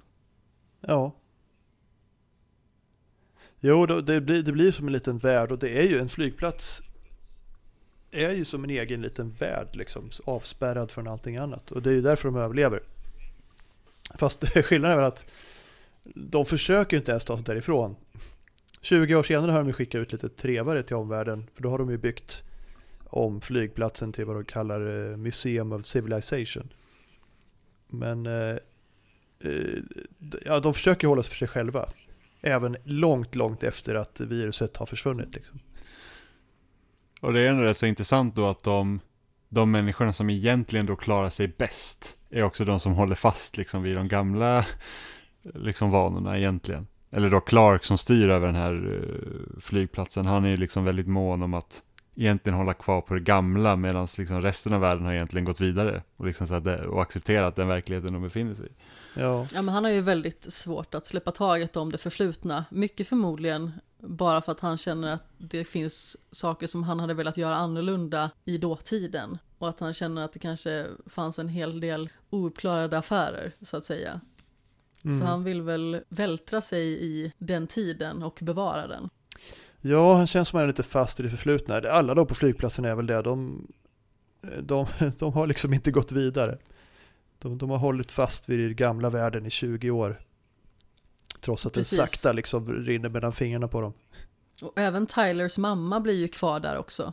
För att de är ju också strandsatta på den här flygplatsen tills Tyler får för sig att rymma därifrån. Det som är katalysatorn till det, det är ju egentligen att han går ut till det här övergivna flygplanet och det visar sig att det finns en människa där ute som har överlevt, och de skjuter människan rakt framför hans ögon och försätter både honom och hans mamma i en månadslång karantän på grund av det, bara för att han ville bara hjälpa. Han såg att det kanske fanns en möjlighet att en människa faktiskt var immun och att det kanske finns någonting som man skulle kunna skapa utifrån det. Men på grund av deras rädsla så valde de den snabba vägen, så att säga, att avrätta personen istället. Mm. Och det blir liksom startskottet för honom att eh, inse att han inte kan stanna kvar där. Så han iscensätter sin egen död och eh, flyr fältet. Ja, och det, han har väl någon, någon liten beef mot sin, sin mamma och Clark där efteråt. Han har väl liksom en eh, känsla av att eh, han aldrig liksom har varit eh, tillräcklig mm. för dem på något vis. Ja, och jag menar, ha, samtidigt vill han väl i, på något sätt bryta loss dem från det här, att de klänger sig fast vid det gamla liksom. Eh, han, han vill ju bygga en ny värld på något sätt, med, med, av någon anledning en massa barn som tyr sig till honom. Det kanske är för att han kan den här serien utan till. Men, men han bygger ett litet följe, då blir han, det är därför han blir känd som uh, The Prophet sen. Uh, men just den biten, det var ju väldigt snyggt gjort hur de liksom, i början när man möter honom så är det så här uppenbar galen uh, pastor som har barn med sig och liksom utnyttjar dem till några skumma grejer. Typisk onding liksom. Och sen när man lär känna honom som barn utan att egentligen veta, eller man fattar ju det, men man vet ju inte att det är han som är profeten sen. Så, så de bygger ju upp hans bakgrund på ett väldigt snyggt sätt. Liksom. I början verkar bara vara en galning och sen börjar man fatta. Ja, men okej, det, var, det här hände honom. Ja, men då kanske vem som helst skulle reagera på det här sättet liksom. Jo, men precis, och det är ju precis det som vi pratade om tidigare med att serien vägleder en så pass snyggt ja. Att man tror att man själv är geniet ja. I sammanhanget. För att när man börjar bekanta sig med Tyler mer och ser att han har fått det här seriealbumet då som hans mamma då levererar vidare till honom ja. Då börjar man ju ana vart det barkar. Ja, blev ni också besviken över att det inte fanns på riktigt? Seriealbumet. På vilket vis menar du? Nej, men det finns ju inte på riktigt. De hade ju tryckt upp några och ha ja, ja, ja, som, som rekvisita, men det fanns ju inte liksom. Ah. Jag, ja, jag ville ju läsa det. Den ja, du vä- menar så. Ja. Ja, den är, den är väl, alltså den är väldigt, liksom, det man får se av den är väldigt vacker. Ja, det är snyggt. Och den är väldigt inbjudande. Otroligt. Det är, det är faktiskt någon i serien som kallar det för extremt pretentiöst, och det kanske det är, men jag skulle ändå vilja ha det. Ja, ja, men jag håller med.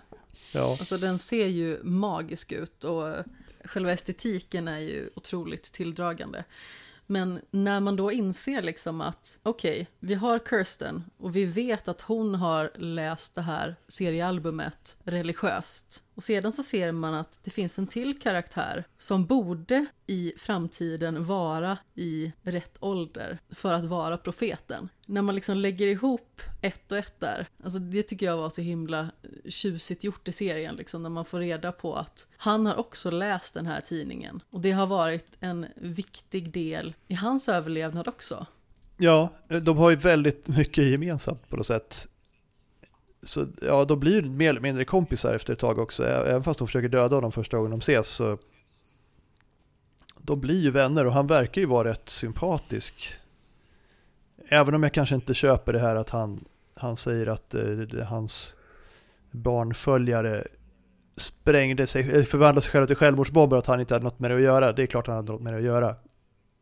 Vare sig han beordrar eller inte liksom. Men, men han, har, han, han är liksom mångfacetterad. Han är en, ja, vi kommer tillbaka till det här. Det, det är en riktig människa liksom, med, med styrkor och svagheter och onda och goda sidor liksom. Han är inte bara en, en skurk.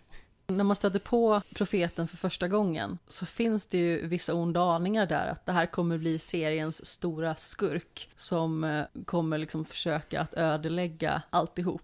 Men sedan så blir det liksom inte riktigt det. Utan man inser att det är liksom en riktig människa som har sin sorg att bära på. Han har sina anledningar till att han är som han är. Ja. Och jag tycker att det känns väldigt skönt liksom att man, man ser ett mörker, men man ser också ett ljus i honom. Och man liksom kan känna den misär som han har gått igenom. Ja, Ja, man, man förstår varför han är där han är. Och man tänk, jag tänker nog att ja, hade jag gått igenom det här, det kanske också blivit lite som han. Så ja, han har, har, har goda avsikter. Även om det inte går så bra, alltid. Det är ju så i början av den här serien också att eh, Kirsten och Jeevan, de tappar ju bort varandra. Ja. Eller det är ju inte början av serien som man får se det. Men Nej, men det, för, det... första hundra dagarna tillbringar de tillsammans. Precis. Och sen tappar de bort varandra. Och det tycker jag ju var väldigt tillfredsställande, måste jag säga, när man fick reda på vad som hade hänt med Jeevan och man fick reda på att han faktiskt fortfarande är vid liv. Det var ju avsnitt åtta eller något, de väntar skitlänge med det. Ja, men de gjorde det upplägget så himla snyggt för ja. Att det är en karaktär i teatergruppen som skulle kunna figurera som någon form av ledare, och hon får en hjärtinfarkt. Mm. Spelade Lori Petty, som typ är alltid fascinerande. Men precis. Och eh, hon tas ju in i sjukhusavdelningen på Museum of Civilization. Mm. Och han är en doktor numera som tar sig dit för att ta hand om Clark som har eh, brännskador efter att eh, Tyler gjorde ett eh, stunt på den här museidelen. Mm. Och då befinner han sig exakt på samma ställe som Kirsten gör. Helt plötsligt. Alltså de drog ut på det också. Alltså jag, jag satt ju där, det var ett helt avsnitt som de bara drog ut på och drog ut på. Och man såg att de var i samma rum men att de inte såg varandra. Jag blev tokig. Ja, det var väldigt känsloladdat. Man kände liksom hur, hur stämningen byggdes upp där. Ja. Eh, och han sitter ju där med den här döende kvinnan och eh, tar hand om henne liksom i livets slutskede. Och det var väldigt många fina stunder där. Med honom. Men hur mycket grät du, Mats, när de återförenades? Ganska mycket, måste jag erkänna. Det var, ja, det, det tog sån tid. Jag, jag gillar verkligen att den här serien låter saker ta tid. Och det där, det tog sån tid och byggde upp det på så bra sätt att när det väl hände så kändes det verkligen som att de hade förtjänat det. Och det, det gick ju inte att inte gråta när de verkligen när de slogs till slut liksom. När de inser att det är individerna som de egentligen bara kunde förlita sig på ja. För tjugo år sedan. Liksom. Och här återförenas de igen.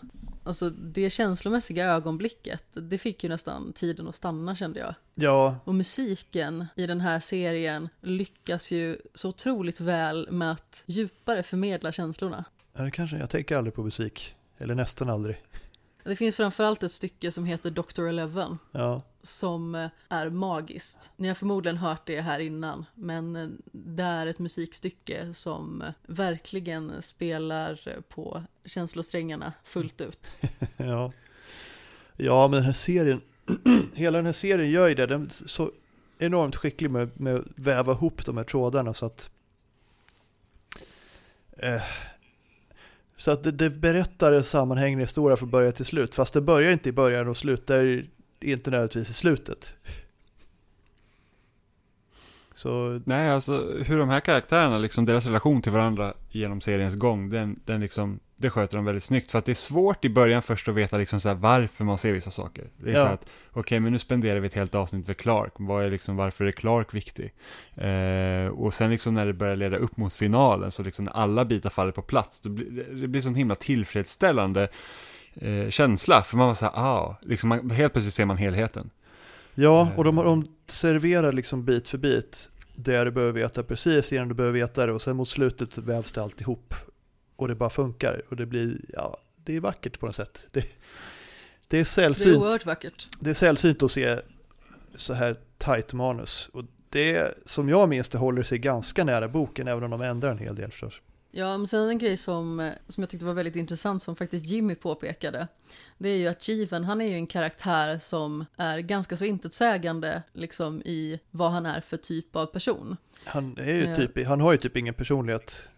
Ja, men precis. Han låter sig till och med övertalas att bli eh, förlossningsläkare bara för att han inte vill säga emot. Liksom. Ja, han, han är typ, alltså av de tre syskonen så var han ju den sämsta. Liksom. Ja, helt ja, klart. Precis.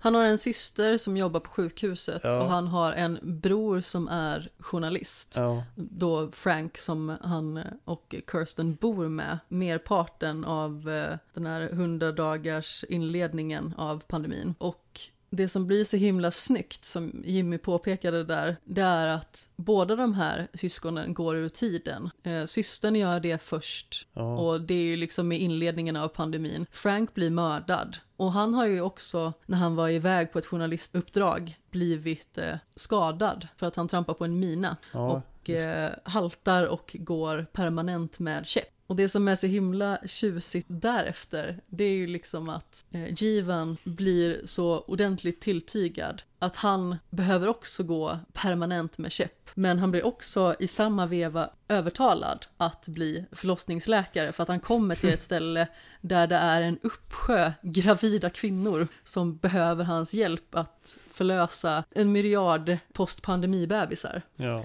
Så han blir liksom en kombination av sina syskon, och det känns liksom som ett fint sätt att hedra deras minne. Även att det liksom ja. inte är någonting som karaktären aktivt kanske tänker på. Jag hade inte tänkt på det. Det var, det var faktiskt det är en snygg en... passning. Ja, det var snyggt.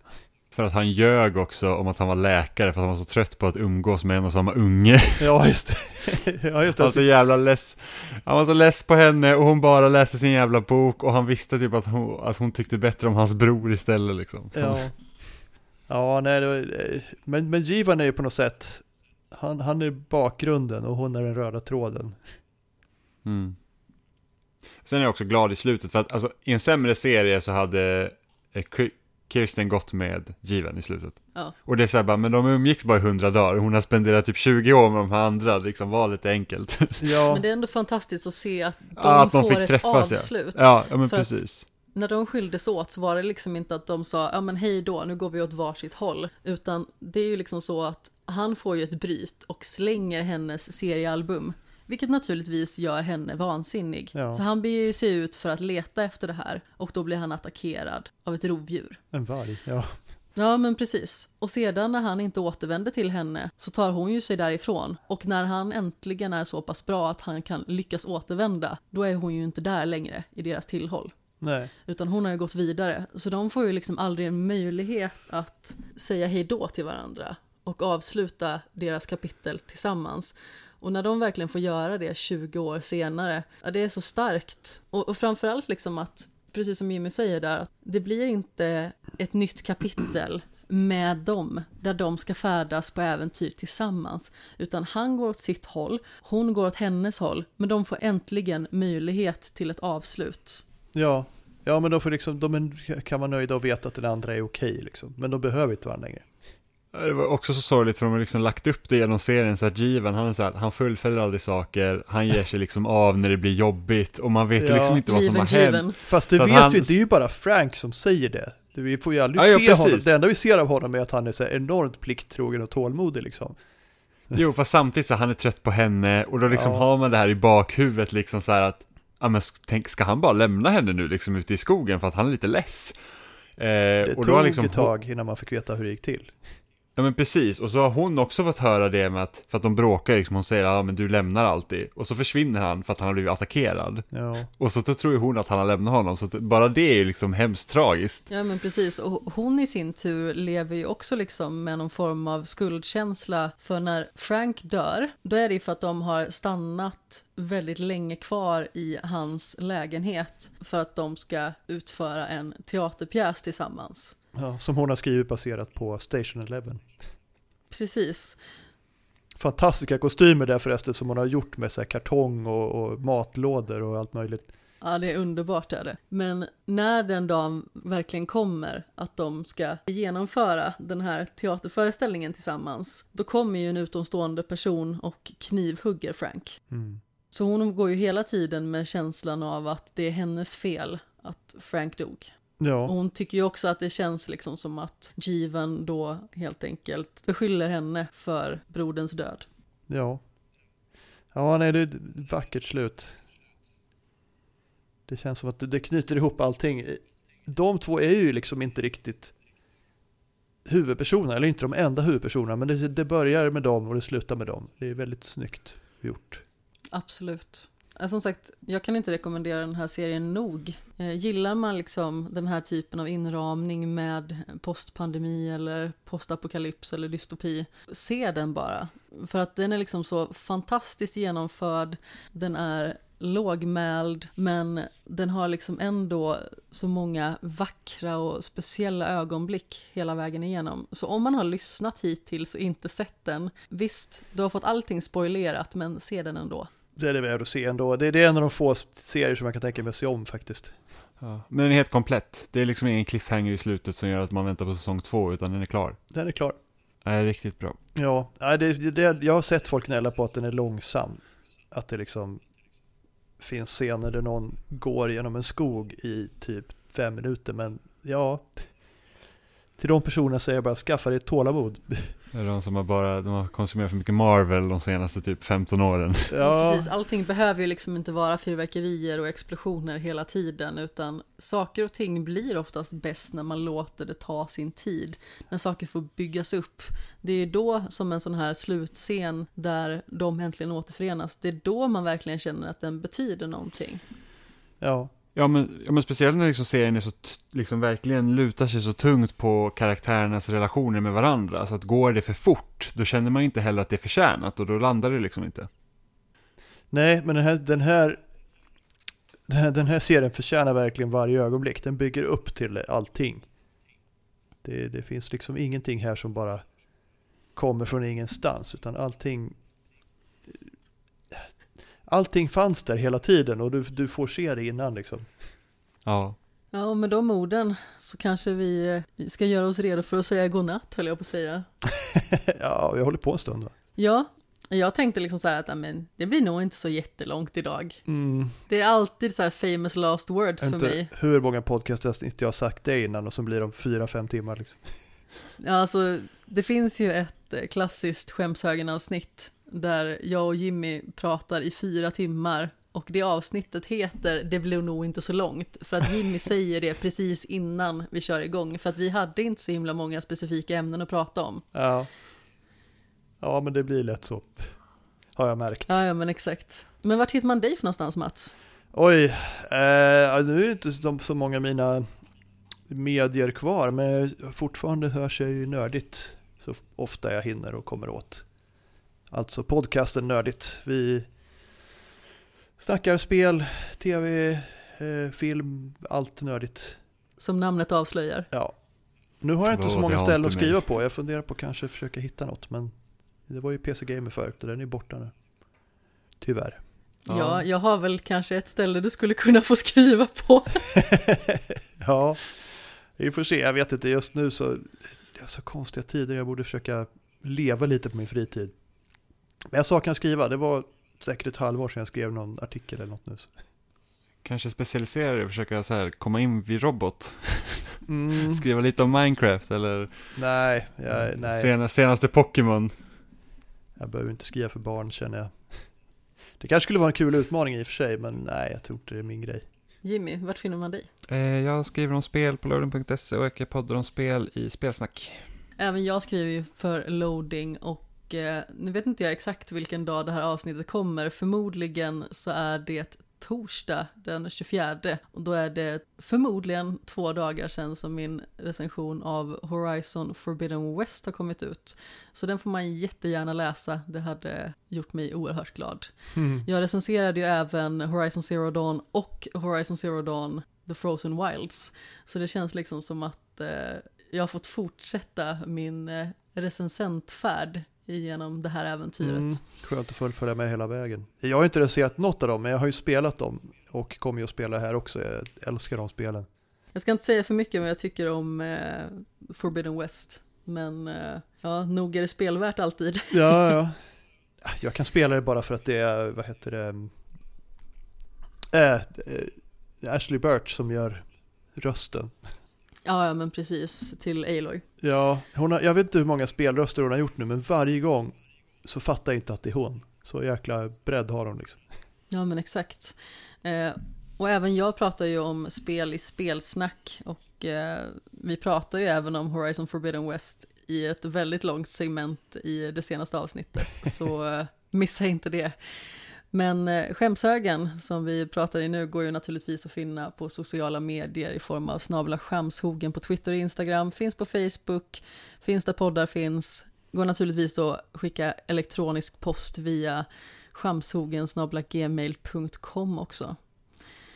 Men jag hoppas att vi hörs jättesnart igen, Mats. Tack så jättemycket för att jag fick tvinga på dig ytterligare en serie. Ah, jag är gärna med igen. Nu två av två helt fantastiska serier.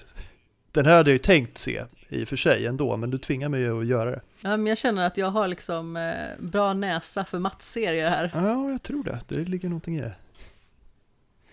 För hör av dig när du hittar nästa grej. Ja, men definitivt. Det, det kan du ge dig på att jag kommer göra. Men vi hörs ju snart igen och eh, förhoppningsvis så hörs vi, kära lyssnare, inom kort med ett nytt Skämshögen-avsnitt. Puss i ljumsken. Hej då. Hej då.